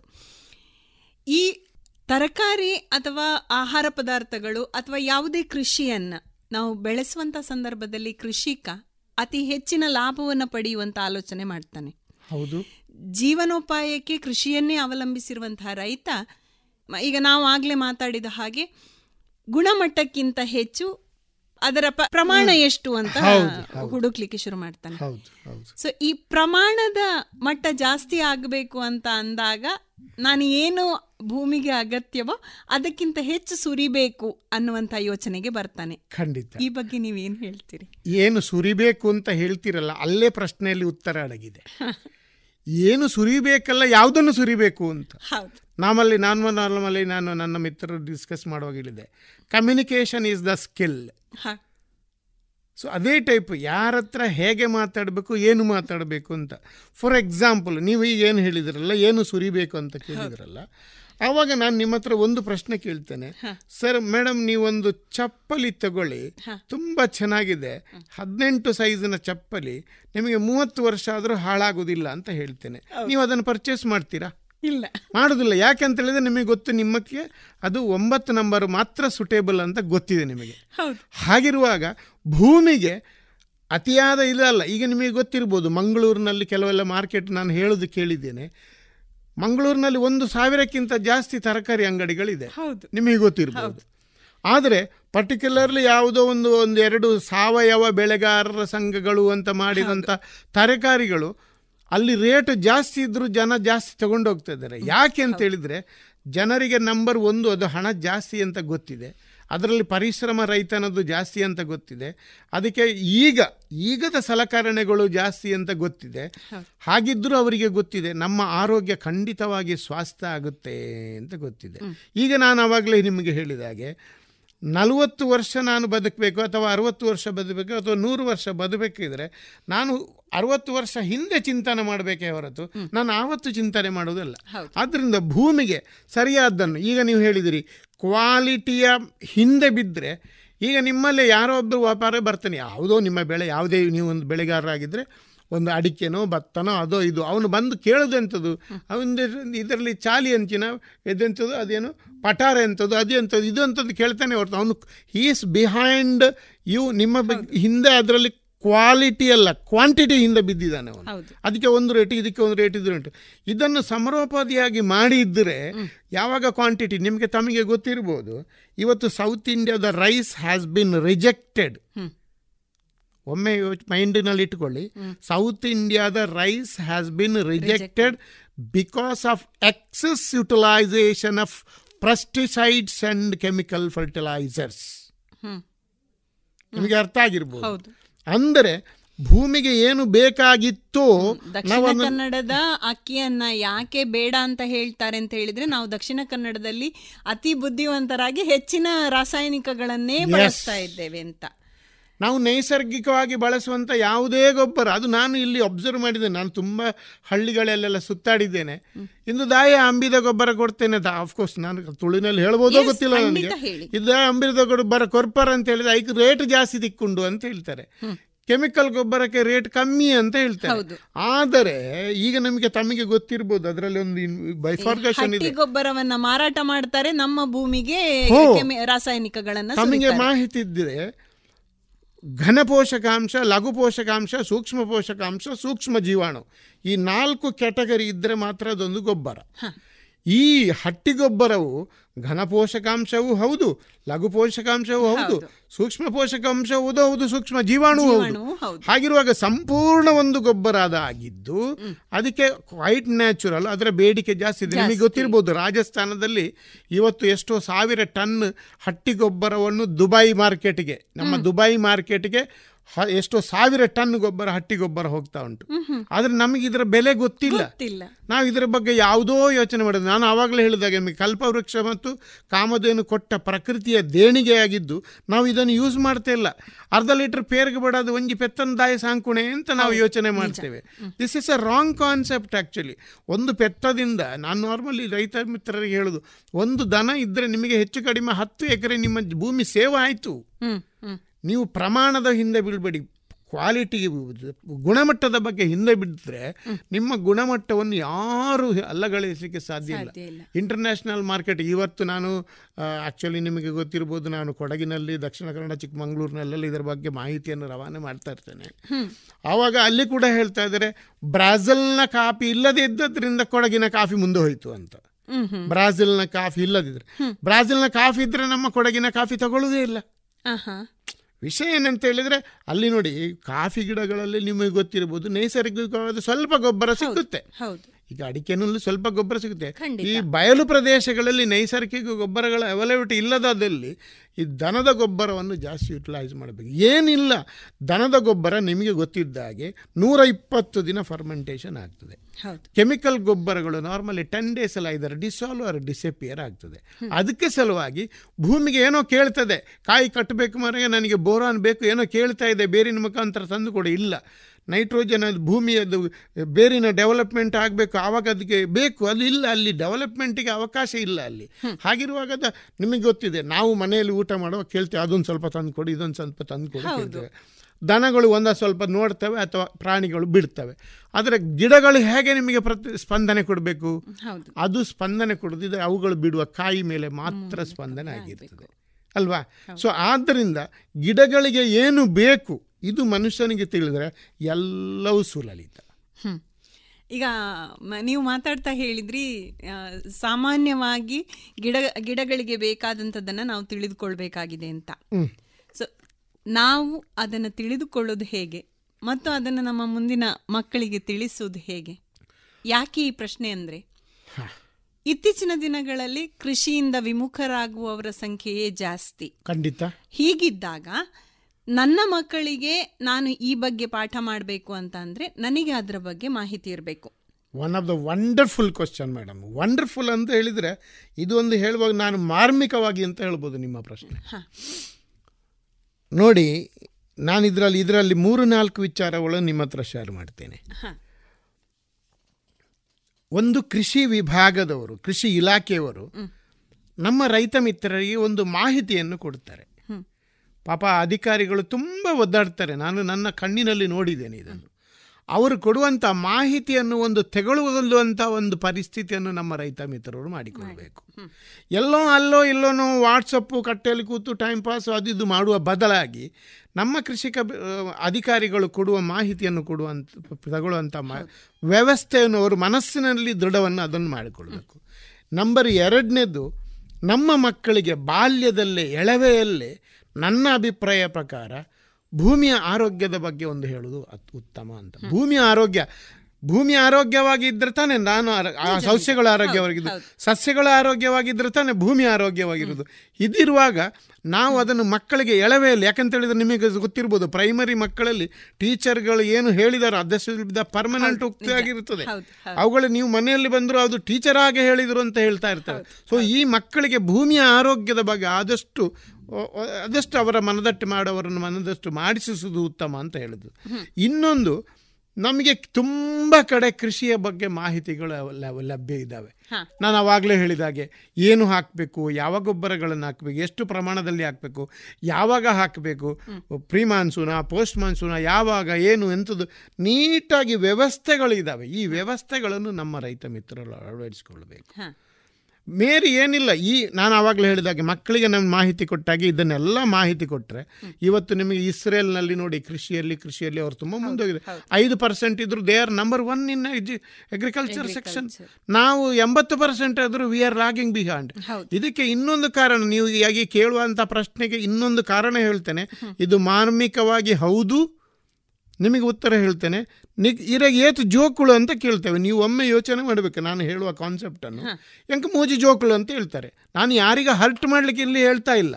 ಮೂರು ಮಕ್ಕಳು ಅಂತ ಹೇಳ್ತಾರೆ. ಒಬ್ಬ ಅಮೆರಿಕದಲ್ಲಿ ಡಾಕ್ಟರ್ ಹೇಳ್ತಾರೆ.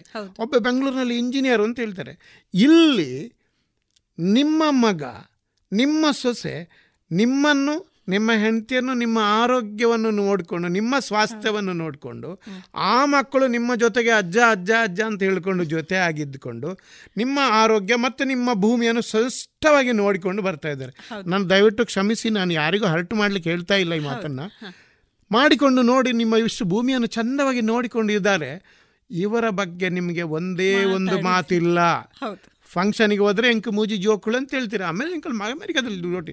ನಿಮಗೆ ಒಂದೇ ಒಂದು ಪ್ರಶ್ನೆ ಕೇಳ್ತೇನೆ. ಅಮೆರಿಕದಲ್ಲಿ ಮಗ ಇದ್ದವ ಅಮೆರಿಕದಲ್ಲಿ ಸ ಇದ್ರಿ ಅಲ್ಲಿ ಎಷ್ಟು ದಿನ ಹೋಗಿ ನೀವು ನಿಲ್ತೀರಿ? ಬೆಂಗಳೂರಿನಲ್ಲಿ ಎಷ್ಟು ದಿನ ಹೋಗಿ ನಿಲ್ತೀರಿ?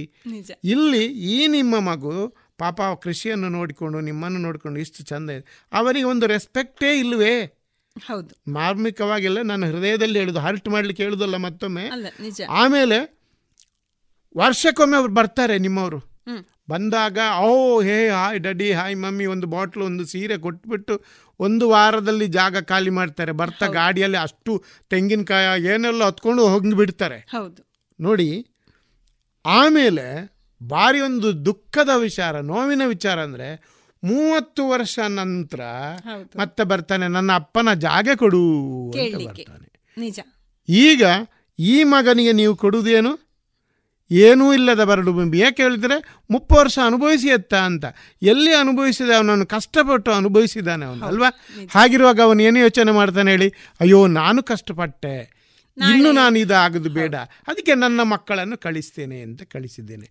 ನಾನು ಇದೇನು ನೀವು ಈ ಮನೆಯಲ್ಲಿ ಆ ಮನೆಯಲ್ಲಿ ಅಂತೆಲ್ಲ ನಾನು ಜನರಲ್ ಆಗಿ ಹೇಳಿದ್ದು. ಹೀಗಾಗಿ ಇವತ್ತು ಕೃಷಿಯತ್ತ ಜನರು ವಿಮುಖರಾಗಿ ಹೋಗ್ತಾ ಇದ್ದಾರೆ. ಬೇಡ ಅಂತ ಹೇಳ್ತಾ ಇದ್ದಾರೆ. ಇನ್ನು ಒಂದು ಜೊತೆಗೆ ಅದರ ಜೊತೆಗೆ ಕೃಷಿಯ ಕೆಲಸ ಮಾಡ್ಲಿಕ್ಕೆ ಜನ ಸಿಗ್ತಾ ಇಲ್ಲ. ಅದು ಇದೊಂದು ಒಳ್ಳೆ ಬ್ಯೂಟಿಫುಲ್ ಬ್ಯೂಟಿಫುಲ್ ಪ್ರಶ್ನೆ ನಿಮಗೆ ನಿಮಗೆ ಗೊತ್ತಿದೆ ಯಾಕೆ ಸಿಗ್ತಾ ಇಲ್ಲ? ಈಗ ನೋಡಿ ನನ್ನ ನನಗೆ ಈಗ ಹೆಚ್ಚು ಕಡಿಮೆ ಅರವತ್ತು ವಯಸ್ಸಾಯಿತು. ನನಗೆ ನೆನಪಿ ನನಗೆ ಗೊತ್ತಿದ್ದ ಲೆಕ್ಕದಲ್ಲಿ ಕೂಡು ಬೆಳೆ ಅಂತ ಮಾಡ್ತಾ ಇದ್ವಿ ಹೌದು. ನಿಮ್ಮ ಮನೆ ಇವರು ಇವರು ನಾವೆಲ್ಲರೂ ಬಂದು ಸೇರಿ ಮಾಡ್ತಾ ಇದ್ವಿ ಕೆಲಸ. ಅದೊಂಥರ ಖುಷಿ ಇತ್ತು. ನಾನು ಒಂದು ಲೆಕ್ಕ ಕ್ಯಾಲ್ಕುಲೇಷನ್ ಕೊಡ್ತೇನೆ ಮೇಡಮ್ ಇದರಲ್ಲಿ. ಬೆಳಿಗ್ಗೆ ಏಳು ಗಂಟೆ ಅಂದರೆ ನಾವು ಗದ್ದೆಯಲ್ಲಿ ಇರ್ತಿದ್ವಿ. ಹೌದು. ಓಕೆ ರಾತ್ರಿ ಒಂಬತ್ತು ಗಂಟೆ ಹತ್ತು ಗಂಟೆ ಒಂಬತ್ತು ಗಂಟೆ ಆದರೂ ಒಂದು ಯಾವತ್ತು ಬಾಕಿ ಹಿಡಿತೇನೆ ಅಂತ ಹೇಳಿದ್ರೆ ಅದನ್ನು ಕಂಪ್ಲೀಟ್ ಮಾಡಿ ಹೋಗ್ತದೆ. ಈಗದವರು ಕೆಲಸಕ್ಕೆ ಎಷ್ಟಕ್ಕೆ ಬರ್ತಾರೆ? ಒಮ್ಮೆ ಲೆಕ್ಕ ಹಾಕಿ ನೀನು ಅದರ ಒಂದು ಇದರ ಹಿಂದೆ ಸ್ಟೆಪ್ ಹೋಗ್ತೇನೆ ನಾನು. ಒಂಬತ್ತುವರೆ ಹತ್ತುವರೆಗೆ ಬರ್ತಾನೆ. ಹನ್ನೆರಡುವರೆ ಗಂಟೆಗೆ ಬಿಡ್ತಾನೆ. ಮೂರುವರೆ ಗಂಟೆ ಕೆಲಸ ಬಿಟ್ಟು ಹೋಗ್ತಾನೆ. ದಿನದಲ್ಲಿ ಐದು ಗಂಟೆ ನಿಮಗೆ ಲಾಸ್ ಆಯ್ತಾ? ಹೌದು. ಎಡಿಷನ್ ಟು ದಿಸ್ ನಿಮಗೆ ಒಂದು ಪ್ರಶ್ನೆ ಕೇಳ್ತೇನೆ. ನಿಮಗೆ ನೀವು ಮೊಬೈಲ್ ಯೂಸ್ ಮಾಡ್ತಾ ಇದ್ದೀರಲ್ಲ? ನಿಮ್ಮ ಮೊಬೈಲ್ ನಿಮಗೆ ರಿಪೇರಿ ಮಾಡಲಿಕ್ಕೆ ಬರ್ತಾ ಇದೆ? ಬರೋದಿಲ್ಲ. ಬರುವುದಿಲ್ಲ ತಾನೆ. ನಿಮಗೆ ಉಪಾಯ ಬರುವುದಿಲ್ಲ ಅಂತ ಹೇಳಿದ್ರೆ ನಿಮಗೆ ಅವನು ನೀವು ರಿಪೇರಿಗೆ ಬಂದರೆ ಅವನು ಏನು ಚಾರ್ಜ್ ಮಾಡ್ತಾನೆ ನೀವು ತಪ್ಪಕ್ಕೆ ಕೊಡ್ತೀರಲ್ಲ ಅಂದರೆ ಏನಾಗುತ್ತೆ? ನೀವು ಅದು ನೀವು ಮಾಡೋಕ್ಕೆ ಗೊತ್ತಿಲ್ಲ. ಅದೇ ಟೈಪು ಕೃಷಿಯಲ್ಲಿ ನಮ್ಮವರಿಗೆ ನಮಗೆ ಮಾಡಲಿಕ್ಕೆ ಗೊತ್ತಿಲ್ಲ ಅಂತ ಈಗ ಬರ್ತಿರೋ ಲೇಬರ್ಗಳು ಹಂಡ್ರೆಡ್ ಪರ್ಸೆಂಟ್ ಗೊತ್ತಿದೆ. ಅದಕ್ಕೆ ಆಟೋಮೆಟಿಕಲ್ಲಿ ಚಾರ್ಜು ಜಾಸ್ತಿ ಮಾಡ್ತಾರೆ ಟೈಮ್ ಕನ್ಸಮ್ಷನ್ನು ಜಾಸ್ತಿ ಮಾಡ್ತಾರೆ. ಸೊ ನಿಮಗೆ ಹತ್ತು ಜನ ಲೇಬರ್ ಬೇಕಂತ ಹೇಳಿದರೆ ದಿನದಲ್ಲಿ ಐದು ಗಂಟೆಯಾಗಿ ಐವತ್ತು ಗಂಟೆಯ ಲೇಬರ್ ಹೋಯಿತು. ಹಾಗಿದ್ರೆ ನಿಮಗೆ ನೂ ಒಂದು ಸಾವಿರದ ಐದುನೂರಿಗೆ ಎಷ್ಟು ಲೇಬರ್ ಹೋಯಿತು? ಹಾಗಿದ್ರೆ ನಿಮಗೆ ಕೃಷಿಯ ಉತ್ತ ಉತ್ಪನ್ನಗಳು ಎಷ್ಟು ಬರ್ತಾ ಇದ್ದಾವ ಉತ್ಪನ್ನಗಳು ಹೆಚ್ಚು ಹೆಚ್ಚು ಕಡಿಮೆ ಬರ್ತಾ ಇರ್ಬೋದು. ಖರ್ಚು ಅದಕ್ಕಿಂತ ಹತ್ತು ಪಟ್ಟು ಜಾಸ್ತಿ ಆಗಿಬಿಟ್ರೆ ಹೌದು. ಅದೇ ಕಾರಣಕ್ಕೆಯೇ ಕೃಷಿಯಿಂದ ವಿಮುಖರಾಗುವ ಸಂಖ್ಯೆ ಅಬ್ಸಲ್ಯೂಟ್ಲಿ ಅಬ್ಸಲ್ಯೂಟ್ಲಿ ಸಿಂಪಲ್ ಕ್ಯಾಲ್ಕುಲೇಷನ್ ಅಲ್ಲ. ಹೌದು. ಇದನ್ನು ನಾವು ಅವಾಯ್ಡ್ ಮಾಡಬೇಕಿದ್ರೆ ನಾವು ಎಚ್ಚೆತ್ತುಕೊಳ್ಬೇಕು ನಾನೇನು ಇವತ್ತು ಸಂಜೆ ಬೆಳಗಾದ್ರೆ ನಾಳೆ ಒಳಗೆ ನಾವು ರೆಡಿ ಮಾಡಬೇಕು ಅಂತ ಆಗಲಿಕ್ಕೆ. ಚಾನ್ಸಸ್ ಚಾನ್ಸಸ್ ಇಲ್ಲ. ನಾವು ನಮ್ಮಲ್ಲಿ ಎಚ್ಚೆತ್ತುಕೊಂಡು ನಾವು ನಮ್ಮಲ್ಲಿ ಸುಧಾರಣೆ ಮಾಡಿಕೊಂಡು ಬಿಟ್ರೆ ನಮ್ಮ ಪಕ್ಕದವರು ಸುಧಾರಣೆ ಮಾಡ್ತಾರೆ. ಕೃಷಿಗೆ ನಮ್ಮವರು ಈಗ ನಾನು ಒಂದು ಜನರಲ್ ಕೇಳುದು ಕೇಳುವುದು ನೀವು ಈ ಪ್ರಶ್ನೆಗಳು ನನಗೆ ಇಲ್ಲಿ ಸಮಂಜಸವೋ ಅಲ್ಲವೋ ಗೊತ್ತಿಲ್ಲ. ಬೆಂಗಳೂರು ಲಂಡನ್ನು ಅಲ್ಲಿ ಇಲ್ಲೆಲ್ಲ ಹೋಗಿದಾರಲ್ಲ. ಈ ಅದು ಈಗದ ಜನ್ರೇಷನ್ ಹೇಳುದು ನಾನು. ಹಳೇದು ನಲವತ್ತು ವರ್ಷ ಮೂವತ್ತು ವರ್ಷದ ಮಗು ಬಿಟ್ಟಾಕಿ ಅವಷ್ಟು ದೊಡ್ಡದು. ಯಾರು ಅಲ್ಲಿ ಹೋಗಿ ಸೆಟಲ್ ಆಗಿದ್ದವರಿದ್ದಾರೆ ವಾಪಸ್ ಬಂದವರೇ ಇರುವುದು ಈಗಿನ ಜನರೇಷನ್ ಅಂತೂ ಮೂರು ಸಾವಿರಕ್ಕೆ ಎರಡು ಸಾವಿರಕ್ಕೆ ದುಡಿತದೆ. ತಿಂಗಳ ಕೆರೆಯುವಾಗ ಬ ಗೌರ್ಮೆಂಟಲ್ಲಿ ಬಸ್ ಇರ್ತಾ ಅಪ್ಪ ಒಂದು ಸಾವಿರ ಕೊಡು ಎರಡು ಸಾವಿರ ಕೊಡು ಅಂತ ತಗೊಂಡೇ ಹೋಗಿ ಓಡಿದ್ದವ್ರು ಹೌದು. ಅದರಲ್ಲಿಯೂ ಕೂಡ ಇತ್ತೀಚೆಗೆ ಈಗ ಕೊರೋನಾ ನಂತರದ ದಿನಗಳಲ್ಲಿ ನಾವು ಯೋಚನೆ ಮಾಡೋದಾದ್ರೆ ಎಲ್ಲಿಯೋ ಒಂದು ಒಂದು ಶೇಕಡವೋ ಅಲ್ಲ ಬೇಡ ಮ್ಯಾಕ್ಸಿಮಮ್ಮೇ ತಗೊಳ್ಳೋದಾದ್ರೆ ಒಂದು ಹತ್ತು ಶೇಕಡದಷ್ಟು ಜನ ಮತ್ತೆ ಕೃಷಿಯ ಎಡೆಗೆ ಒಲವು ತೋರಿಸ್ತಿದ್ದಾರಾ? ಹೌದು. ಯಾಕಾಗಿರಬಹುದು? ಹೌದು. ನಾನೀಗ ನನ್ನ ಒಂದು ಮೊನ್ನೆ ಒಂದು ನನ್ನ ಮಿತ್ರರು ಹೇಳಿದರೆ ಕೊರೋನಾ ಬತ್ತನ ಎಡ್ಡೆ ಅಂಡಣ್ಣೆರೆ ಅಂತ ಕೇಳಿದೆ. ಯಾಕೆ ಅಂತ ಕೇಳಿದೆ ನಾನು. ಎಂಕ್ಲೇನೊಂಜಿ ಗುಡ್ಡೆ ಇತ್ತಂಡು ಫುಲ್ ಎಂಕ್ಲು ತೋಟ ಮಲ್ತ. ಓಡೆಗ್ಲ ಪಿದಾಯ್ಬುವರೆ ಗೊತ್ತಿಜ್ಜಿ. ಹಾಗೆ ಎಂಕ್ಲು ಇಡೀ ತೋಟ ಮಂತ ಈಗ ಅವನು ಹೇಳ್ತಾನೆ ನನ್ನ ಹತ್ರ ಆಲ್ರೆಡಿ ಒಂದು ಎರಡು ಸಾವಿರ ಗಿಡ ಇತ್ತು. ನಾನು ಗುಡ್ಡನ್ನೆಲ್ಲ ತೆಗೆದು ಒಂದು ಈಗ ಒಂದು ಐದು ಸಾವಿರ ಗಿಡ ಆಯಿತು ಅಂತ. So this is incoming resource for him and is family ಹೌದು. ಈ ಅಡಾಪ್ಟೇಷನ್ ಈಗ ನಿಮಗೆ ಕೇಳಿರ್ತಾ ಇರ್ಬೋದು ಇತ್ತೀಚಿನ ದಿನಗಳು ಹೆಚ್ಚಿನವರು. ಯಾಕಂತ ಹೇಳಿದ್ರೆ ಯಾವುದೇ ಕಂಪನಿಗಳಲ್ಲಿ ಯಾವುದೇ ಕೆಲಸದ ಗ್ಯಾರಂಟಿಗಳಿಲ್ಲ. ಯಾಕೆಂದ್ರೆ ಕಂಪನಿಗಳಿಗೆ ಈಗ ನನಗೆ ಇನ್ಕಮ್ ಇದ್ರಲ್ಲ ನಾನು ಇನ್ಕಮ್ ನಿಮಗೆ ಕೊಡೋದು. ನನಗೆ ಇನ್ಕಮ್ ಇಲ್ಲ ಅಂದ್ರೆ? ವರ್ಕ್ ಫ್ರಮ್ ಹೋಮ್ ಅನ್ನುವಂತ ಕಾನ್ಸೆಪ್ಟ್ ಬಂದದ್ರಿಂದಾಗಿ ಕೃಷಿಯಲ್ಲಿ ಹೆಚ್ಚು ತೊಡಗಿಸಿಕೊಳ್ಳಿಕ್ಕೆ ಸಹಾಯ ಆಯ್ತಾ ಅಂತ ಖಂಡಿತ ಇದೆ. ಇದರಿಂದ ಎರಡೂ ಕಡೆ ಯಾಕಂದ್ರೆ ಕೃಷಿಯಲ್ಲಿ ಯಾರು ಹಾಗೆಂತ ಹೇಳಬೇಡಿ ವರ್ಕ್ ಫ್ರಮ್ ಹೋಮ್ನ ವಿಚಾರದಲ್ಲಿ ನಾನು ನೋಡಿದ್ದೇನೆ. ತುಂಬ ಮಕ್ಕಳು ಒದ್ದಾಡೋದನ್ನು ನೋಡಿ ರಾತ್ರಿಯೆಲ್ಲ ಓದಾಡ್ತಾ ಇರ್ತವೆ ಅವರು. ವರ್ಕ್ ಫ್ರಮ್ ಹೋಮ್ ಅಂತ ಹೇಳಿದ್ರೆ ಎಲ್ಲರೂ ವರ್ಕ್ ಮಾಡ್ತಾ ಇದ್ದಾರೆ. ಆನ್ಲೈನ್ ಕೆಲಸ ಕೊಡ್ತಾ ಇರೋದು ಮೆಂಟಲ್ ಸ್ಟ್ರೆಸ್ ಅನ್ನು ಜಾಸ್ತಿ ಮಾಡಿಕೊಳ್ತಾ ಇದ್ದಾರೆ. ನಿಮಗೆ ನೋಡಿ ಮೆಂಟಲ್ ಸ್ಟ್ರೆಸ್ನಿಂದಾಗಿ ನಿಮ್ಮ ಆರೋಗ್ಯ ಕೆಡುದು ಇದೊಂದು ವೆರಿ ಇಂಪಾರ್ಟೆಂಟ್ ಆರೋಗ್ಯ ಯಾವಾಗಲೂ ಮೆಂಟಲ್ ಪೀಸ್ಫುಲ್ ಆಗಿದ್ರೆ ಈಗ ಕೃಷಿಕನಿಗೆ ಪೀಸ್ಫುಲ್ ನಿಮಗೆ ಅದೊಂದು ಸಣ್ಣ ಕತೆ ಅಲ್ಲ ಹಕ್ಕಿಕತ್ತು ನಾನು ಹೇಳ್ತೇನೆ.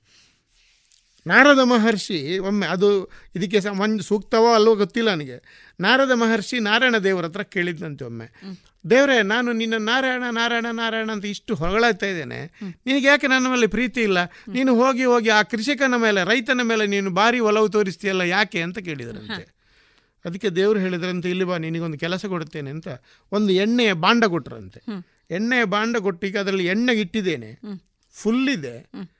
ಚೆಲ್ಲಬಾರ್ದು. ಭೂಮಂಡಲಕ್ಕೊಮ್ಮೆ ಪ್ರದಕ್ಷಿಣೆ ಬಾ ಅಂತ ಹೇಳಿದ್ರಂತೆ. ಇವನು ಕೈಯಲ್ಲಿ ಹಿಡ್ಕೊಂಡು ಪ್ರದಕ್ಷಿಣೆ ಮಾಡಿ ಬಂದಂತೆ. ನೋಡು ದೇವರೇ ನಾನು ಪರ್ಫೆಕ್ಟ್ ಕೆಲಸ ಮಾಡಿದೆ. ಎಣ್ಣೆ ತಂದೆ ಚೆಲ್ಲಿದ್ಯಾ? ಇಲ್ಲ. ಒಂದು ಡ್ರಾಪ್ ಬಿದ್ದಿಲ್ಲ. ಇಲ್ಲ. ಹಾಗಿದ್ರೆ ಈಗ ಹೇಳು ನೀನು ನನ್ನನ್ನು ಎಷ್ಟು ಸರಿ ನಾಮ ಎಲ್ಲಿ ನಾನು ನಿನ್ನನ್ನು ನಾಮಸ್ಮರಣೆ ಮಾಡಲಿ? ಎಲ್ಲ ಎಣ್ಣೆ ಬೀಳದ ಹಾಗೆ ನೋಡ್ತಾ ಇದ್ದೇನೆ ಆಗ ದೇವರು ಹೇಳಿದ್ರಂತೆ ನೋಡಪ್ಪ ಕೃಷಿಕ ಒಬ್ಬ ರೈತ ಬೆಳಿಗ್ಗೆ ಎದ್ದು ಪ್ರಾರ್ಥನೆ ಮಾಡ್ತಾನೆ ಸ್ವಾಮಿ ದೇವರೇ ನನ್ನದು ಒಳ್ಳೆ ಕೃಷಿ ಆಗಲಿ ಅಂತ. ಮಧ್ಯಾಹ್ನ ಊಟ ಮಾಡಿ ಸ್ವಾಮಿ ದೇವರೇ ನನ್ನನ್ನು ಒಮ್ಮೆ ನೆನೆಸ್ತಾನೆ. ರಾತ್ರಿ ಮಲಗುವ ನಾರಾಯಣ ನನ್ನ ಆರೋಗ್ಯವಾಗಿರಲಿ ಅಂತ ಮಲಗ್ತಾನೆ. ಮೂರು ಸರಿ ಅವನು ಪ್ರಾರ್ಥನೆ ಮಾಡಿದ್ನ? ನೀನು ಎಲ್ಲಿ ಮಾಡಿದ್ದಿ? ಸೊ ಕೃಷಿಕನಿಗೆ ಕಾಯಕವೇ ಇಂಪಾರ್ಟೆಂಟೇ ಹೊರತು ಇದೆಲ್ಲ ಇಂಪಾರ್ಟೆಂಟು ಸೊ ಅವನೇ ಶ್ರೇಷ್ಠ ನೀನು ಶ್ರೇಷ್ಠ ಅಲ್ಲ ಅನ್ನಂತೆ ಅದೇ ಟೈಪು ಕೃಷಿಕರು ಇವತ್ತು ನಮ್ಮ ಬೆನ್ನೆಲುಬು ಆಗಿದ್ದಾರೆ. ಈ ಬೆನ್ನೆಲುಬನ್ನು ನಾವು ಉಳಿಸಿಕೊಳ್ಳುವುದು ನಮ್ಮ ಕರ್ತವ್ಯ. ಹೌದು. ಇದೊಂದು ನಾನು ಕಿವಿ ಮಾತು ಆ್ಯಕ್ಚುಲಿ ಹೇಳೋದು ಎಷ್ಟರ ಮಟ್ಟಿಗೆ ಸತ್ಯವೋ ಎಷ್ಟರ ಮಟ್ಟಿಗೆ ಮಿಥ್ಯವೋ ನನಗೆ ಗೊತ್ತಿಲ್ಲ. ನಮ್ಮ ಮಕ್ಕಳಿಗೆ ಈ ರೀತಿಯ ಮಾಹಿತಿಯನ್ನ ಕೊಡುವುದಕ್ಕೆ ಏನೇನು ಕೆಲಸಗಳನ್ನು ಮಾಡಬಹುದು ಅಂತ ಅನ್ನಿಸ್ತದೆ ನಿಮಗೆ? ಸಿಂಪಲ್ ನಾನು ಆವಾಗಲೇ ನಿಮಗೆ ಮಕ್ಕಳ ಹತ್ರ ಹೇಳಿದ ಹಾಗೆ. ಮಕ್ಕಳಿಗೆ ಈಗ ನೋಡಿ ಇತ್ತೀಚೆಗೆ ಸಲಹೆ ಮಕ್ಕಳು ಅದರ ಬಗ್ಗೆ ಜಾಗೃತಿ ವಹಿಸಿದ್ದಾರೆ. ನಿಮಗೆ ಗೊತ್ತಿರ್ಬೋದು. ನಾವು ಎಲ್ಲೆಂದರಲ್ಲಿ ಕಸ ಬಿಸಾಡ್ತಿದ್ವಿ ನಿಮಗೆ ಮೈಂಡ್ನಲ್ಲಿ ಇದ್ದಿರ್ಬೋದು. ಬಿಸಾಡ್ತಿದ್ವಿ ಅಲ್ಲ ಈಗ ನೀವು ಎಲ್ಲಿಗೆ ಹೊರಡೆ ಟೌನಿಗೆ ಹೋಗ್ತೀರಿ ಕಸ ಬಿಸಾಡ್ತೀರಾ? ಇಲ್ಲ. ಯು ವಿಲ್ ಬಿ ಅಲರ್ಟ್ ನೀವೇನು ಚಾಕ್ಲೇಟ್ ತಿಂದ್ರು ಬ್ಯಾಗ್ ಒಳಗೆ ಹಾಕ್ಬಿಡಿ. ಇದು ಸಮರೋಪಾದಿಯಾಗಿ ನಮ್ಮ ಮೈಂಡಿನಲ್ಲಿ ಬರಬೇಕಿದು ಮೈಂಡ್ನಲ್ಲಿ ಅದೇ ಟೈಪ್ ನಮ್ಮ ಮಕ್ಕಳಿಗೆ ಕೂಡ ಈಗ ಭೂಮಿಯಲ್ಲಿ ನಾವು ನೋಡಿ ಈ ಮಕ್ಕಳಿಗೆ ಒಂದು ತಿಳುವಳಿಕೆ ಬರುವಂತ ಆಗಬೇಕು ನಾವು ಕೆಮಿಕಲ್ ತಿಂತಾ ಇದ್ದೇವೆ ನಾವು ಕೆಮಿಕಲ್ ತಿನ್ನಬಾರ್ದು ಕೆಮಿಕಲ್ ಎಲ್ಲಿಂದ ಪ್ರೊಡ್ಯೂಸ್ ಆಗ್ತದೆ ಹೇಳಿ ಭತ್ತ ಎಲ್ಲಿಂದ ಬರ್ತಾ ಇದೆ ಇದೆಲ್ಲ ಎಲ್ಲಿಂದ ಬರ್ತಾ ಹಣ್ಣುಗಳು ಎಲ್ಲಿಂದ ಬರ್ತಾ ಇದೆ ಹೇಗೆ ಬರ್ತಾ ಇದೆ ಇದರ ಬಗ್ಗೆ ಅವರಿಗೆ ಮಾಹಿತಿ ಕೊಟ್ಟು ಅದಕ್ಕೆ ಸೂಕ್ತವಾದ ಏನನ್ನು ಕೊಟ್ಟರೆ ಆ ಸೂಕ್ತವಾದ ಹಣ್ಣುಗಳು ಸೂಕ್ತವಾದ ತರಕಾರಿಗಳು ಬೆಳೆ ಬರ್ತದೆ ಅನ್ನೋ ವಿಚಾರವನ್ನು ನಮ್ಮ ಮಕ್ಕಳಿಗೆ ಎಳವೆಯಲ್ಲಿ ಮೈಂಡ್ ಮಾಡಿಬಿಟ್ರೆ ಸ್ಟ್ರಾಂಗ್ ಆಗಿಬಿಡ್ತದೆ ಅವುಗಳು ಜೊತೆಗೆ ಭೂಮಿಯ ಫಲವತ್ತತೆಯನ್ನು ಹೆಚ್ಚು ಮಾಡಲಿಕ್ಕೆ ಏನೇನು ಮಾಡಬೇಕು ಅಂತ ಹೇಳೋದನ್ನ ಮಕ್ಕಳಿಗೆ ತಿಳಿಸಿಕೊಡೋದು ಹೇಗೆ? ಸಿಂಪಲ್ ಈಗ ಈಗ ಅದೊಂದು ಒಳ್ಳೆ ಪ್ರಶ್ನೆ. ಈಗ ಒಂದು ಸಿಂಪಲ್ ನಿಮ್ಮ ಹತ್ರ ಕೇಳ್ತೇನೆ. ನಿಮ್ಮ ಮಗಳಿಗೆ ನೀವು ಮನೆಯಲ್ಲಿ ಇದ್ದೀರಿ. ಮಗಳಿಗೆ ನೀನು ಅಡುಗೆ ಹೇಗೆ ಮಾಡ್ತೀಯ ಅಂತ ಹೇಳಿಗೆ ಹೇಗೆ ಕೊಡ್ತೀರಿ? ಮಗಳು ಇದನ್ನು ಮಾಡು ಇದು ಮಾಡು ಅದು ಮಾಡಿ ಹೇಳ್ತಾನೆ. ಆ ಮಗಳು ಸ್ವಲ್ಪ ಒಂದು ಆರನೇ ಕ್ಲಾಸ್ ಏಳನೇ ಕ್ಲಾಸ್ ಎಲ್ಲ well qualified ಆಗ್ತಾಳವಳು she knows she knows the discipline and ನೀವು ಮನೆಯಲ್ಲಿ ಕ್ಲೀನ್ ಮಾಡೋದನ್ನ ಹಿಡಿದು ಎಲ್ಲವನ್ನು ಮಾಡಿ. ಅದು ಬಿಟ್ಟು ನೀವು ಯಾವಾಗಲೂ ಟಿ ವಿ ನೋಡಿಕೊಂಡು ನೀವು ಯಾವಾಗಲೂ ಮೊಬೈಲ್ ನೋಡಿಕೊಂಡು ಬಿಟ್ರೆ ನಿಮ್ಮ ಮಗಳು ಅದನ್ನೇ ನೋಡ್ತವೆ. ಹೌದು. ಸಿಮಿಲರ್ಲಿ ಕೃಷಿಯಲ್ಲಿ ಕೂಡ ಮಕ್ಕಳಿಗೆ ಏನು ಭೂಮಿಗೆ ಏನು ಬೇಕು ನೋಡಿ ಎಷ್ಟೋ ಮಕ್ಕಳನ್ನು ನಾನು ನೋಡಿದ್ದಾನೆ. ಆ ಈ ನಮ್ಮಲ್ಲಿ ಕೊಕ್ಕರೆ ಕೂತ್ಕೊಳ್ಳೋದು ಅಂತ ಹೇಳ್ತೇವೆ. ಕೊಕ್ಕರೆ ಕೂತ್ಕೊಂಡು ನಾವು ಕೃಷಿಯನ್ನು ಮಾಡುವಾಗ ಅಗಿವಾಗ ಆ ಬುಡದಲ್ಲಿ ನೀವು ಹೂವಿನ ಗಿಡಗಳನ್ನೆಲ್ಲ ಕ್ಲೀನ್ ಮಾಡುವಾಗ ನೋಡಿ ಕೊಕ್ಕರೆಯನ್ನು ಕೂತ್ಕೊಂಡು ವಾಚ್ ಮಾಡ್ತೇವೆ. ಏನು ಹಾಕ್ತೇವೆ? ಗೊಬ್ಬರ ಏನು ಹಾಕ್ತಿದ್ದೇವೆ? ನೀರು ಎಷ್ಟು ಕೊಡ್ತಾ ಇದ್ದೇವೆ? ಎಲ್ಲ ನೋಡ್ತಾ ಇರ್ತೇವೆ. ಒಂದು ಎರಡು ದಿನ ನೀರು ಮೂರನೇ ದಿನ ಅವೇ ಹೇಳ್ತೇವೆ. ಅಪ್ಪ ಇಲ್ಲಿ ಕೊಡು ಪೈಪ್ ನಾನು ಹಿಡಿತೇನೆ ಅಂತ ಹೇಳ್ತೇನೆ. So such kind of creativity you need to involve ಅಲ್ವಾ? ಮಕ್ಕಳಿಗೆ. ನನ್ನ ಒಬ್ಬರು ಮಿತ್ರರು ಇದ್ದಾರೆ ಅರುಣಾಂಬಿಕಾ ಅಂತ. ನಾನು ಅವರನ್ನು ನೆನಪಿಸ್ತೇನೆ ನಾನು ಆ್ಯಕ್ಚುಲಿ ಇಲ್ಲಿ. ನನ್ನ ಕಾಲೇಜ್ ಡೇಸ್ನಲ್ಲಿ ಅವರು ಓದ್ತಾ ಇದ್ರು. ನನ್ನ ವಾಟ್ಸಪ್ ಗ್ರೂಪ್ನಲ್ಲಿ ಅವರು ಬರ್ತಾರೆ. ಮನೆಯ ತಾರಸಿಯಲ್ಲಿ ಕೃಷಿಯನ್ನು ಮಾಡಿ ಅವರು ಸಕ್ಸಸ್ ಆಗಿದ್ದಾರೆ. ಅವರಿಗೆ ಬೇಕಾದ ತರಕಾರಿ ಅವರೇ ಮಾಡಿಕೊಳ್ತಾ ಇದ್ದಾರೆ. ಅವರು ಹೊರಗಡೆಯಿಂದ ಪರ್ಚೇಸ್ ಮಾಡುವುದಿಲ್ಲ it's a one one of the wonderful concept ಆಯ್ತಾ?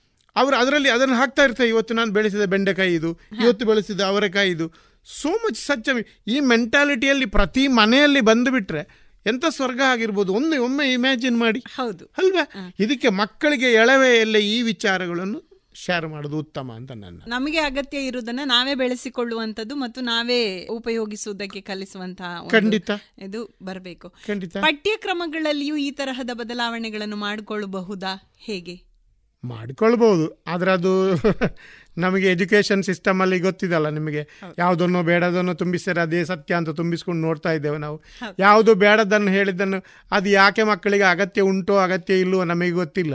ಅದನ್ನು ಬೇಡದನ್ನೇ ತುಂಬಿದೆ ಬಟ್ ಹೊರಗಡೆಯಿಂದ ನೀವು ನೀವು ಪ್ರಗತಿಪರ ದೇಶಗಳಲ್ಲಿ ನೋಡಿ ಮಕ್ಕಳಿಗೆ ಯಾವುದನ್ನು ಬೇಕೋ ಅದನ್ನು ಮಾತ್ರ ತುಂಬಿಸ್ತಾರೆ ಹೊರತು ಬೇಡದನ್ನೆಲ್ಲ ತುಂಬಿಸುವುದಿಲ್ಲ.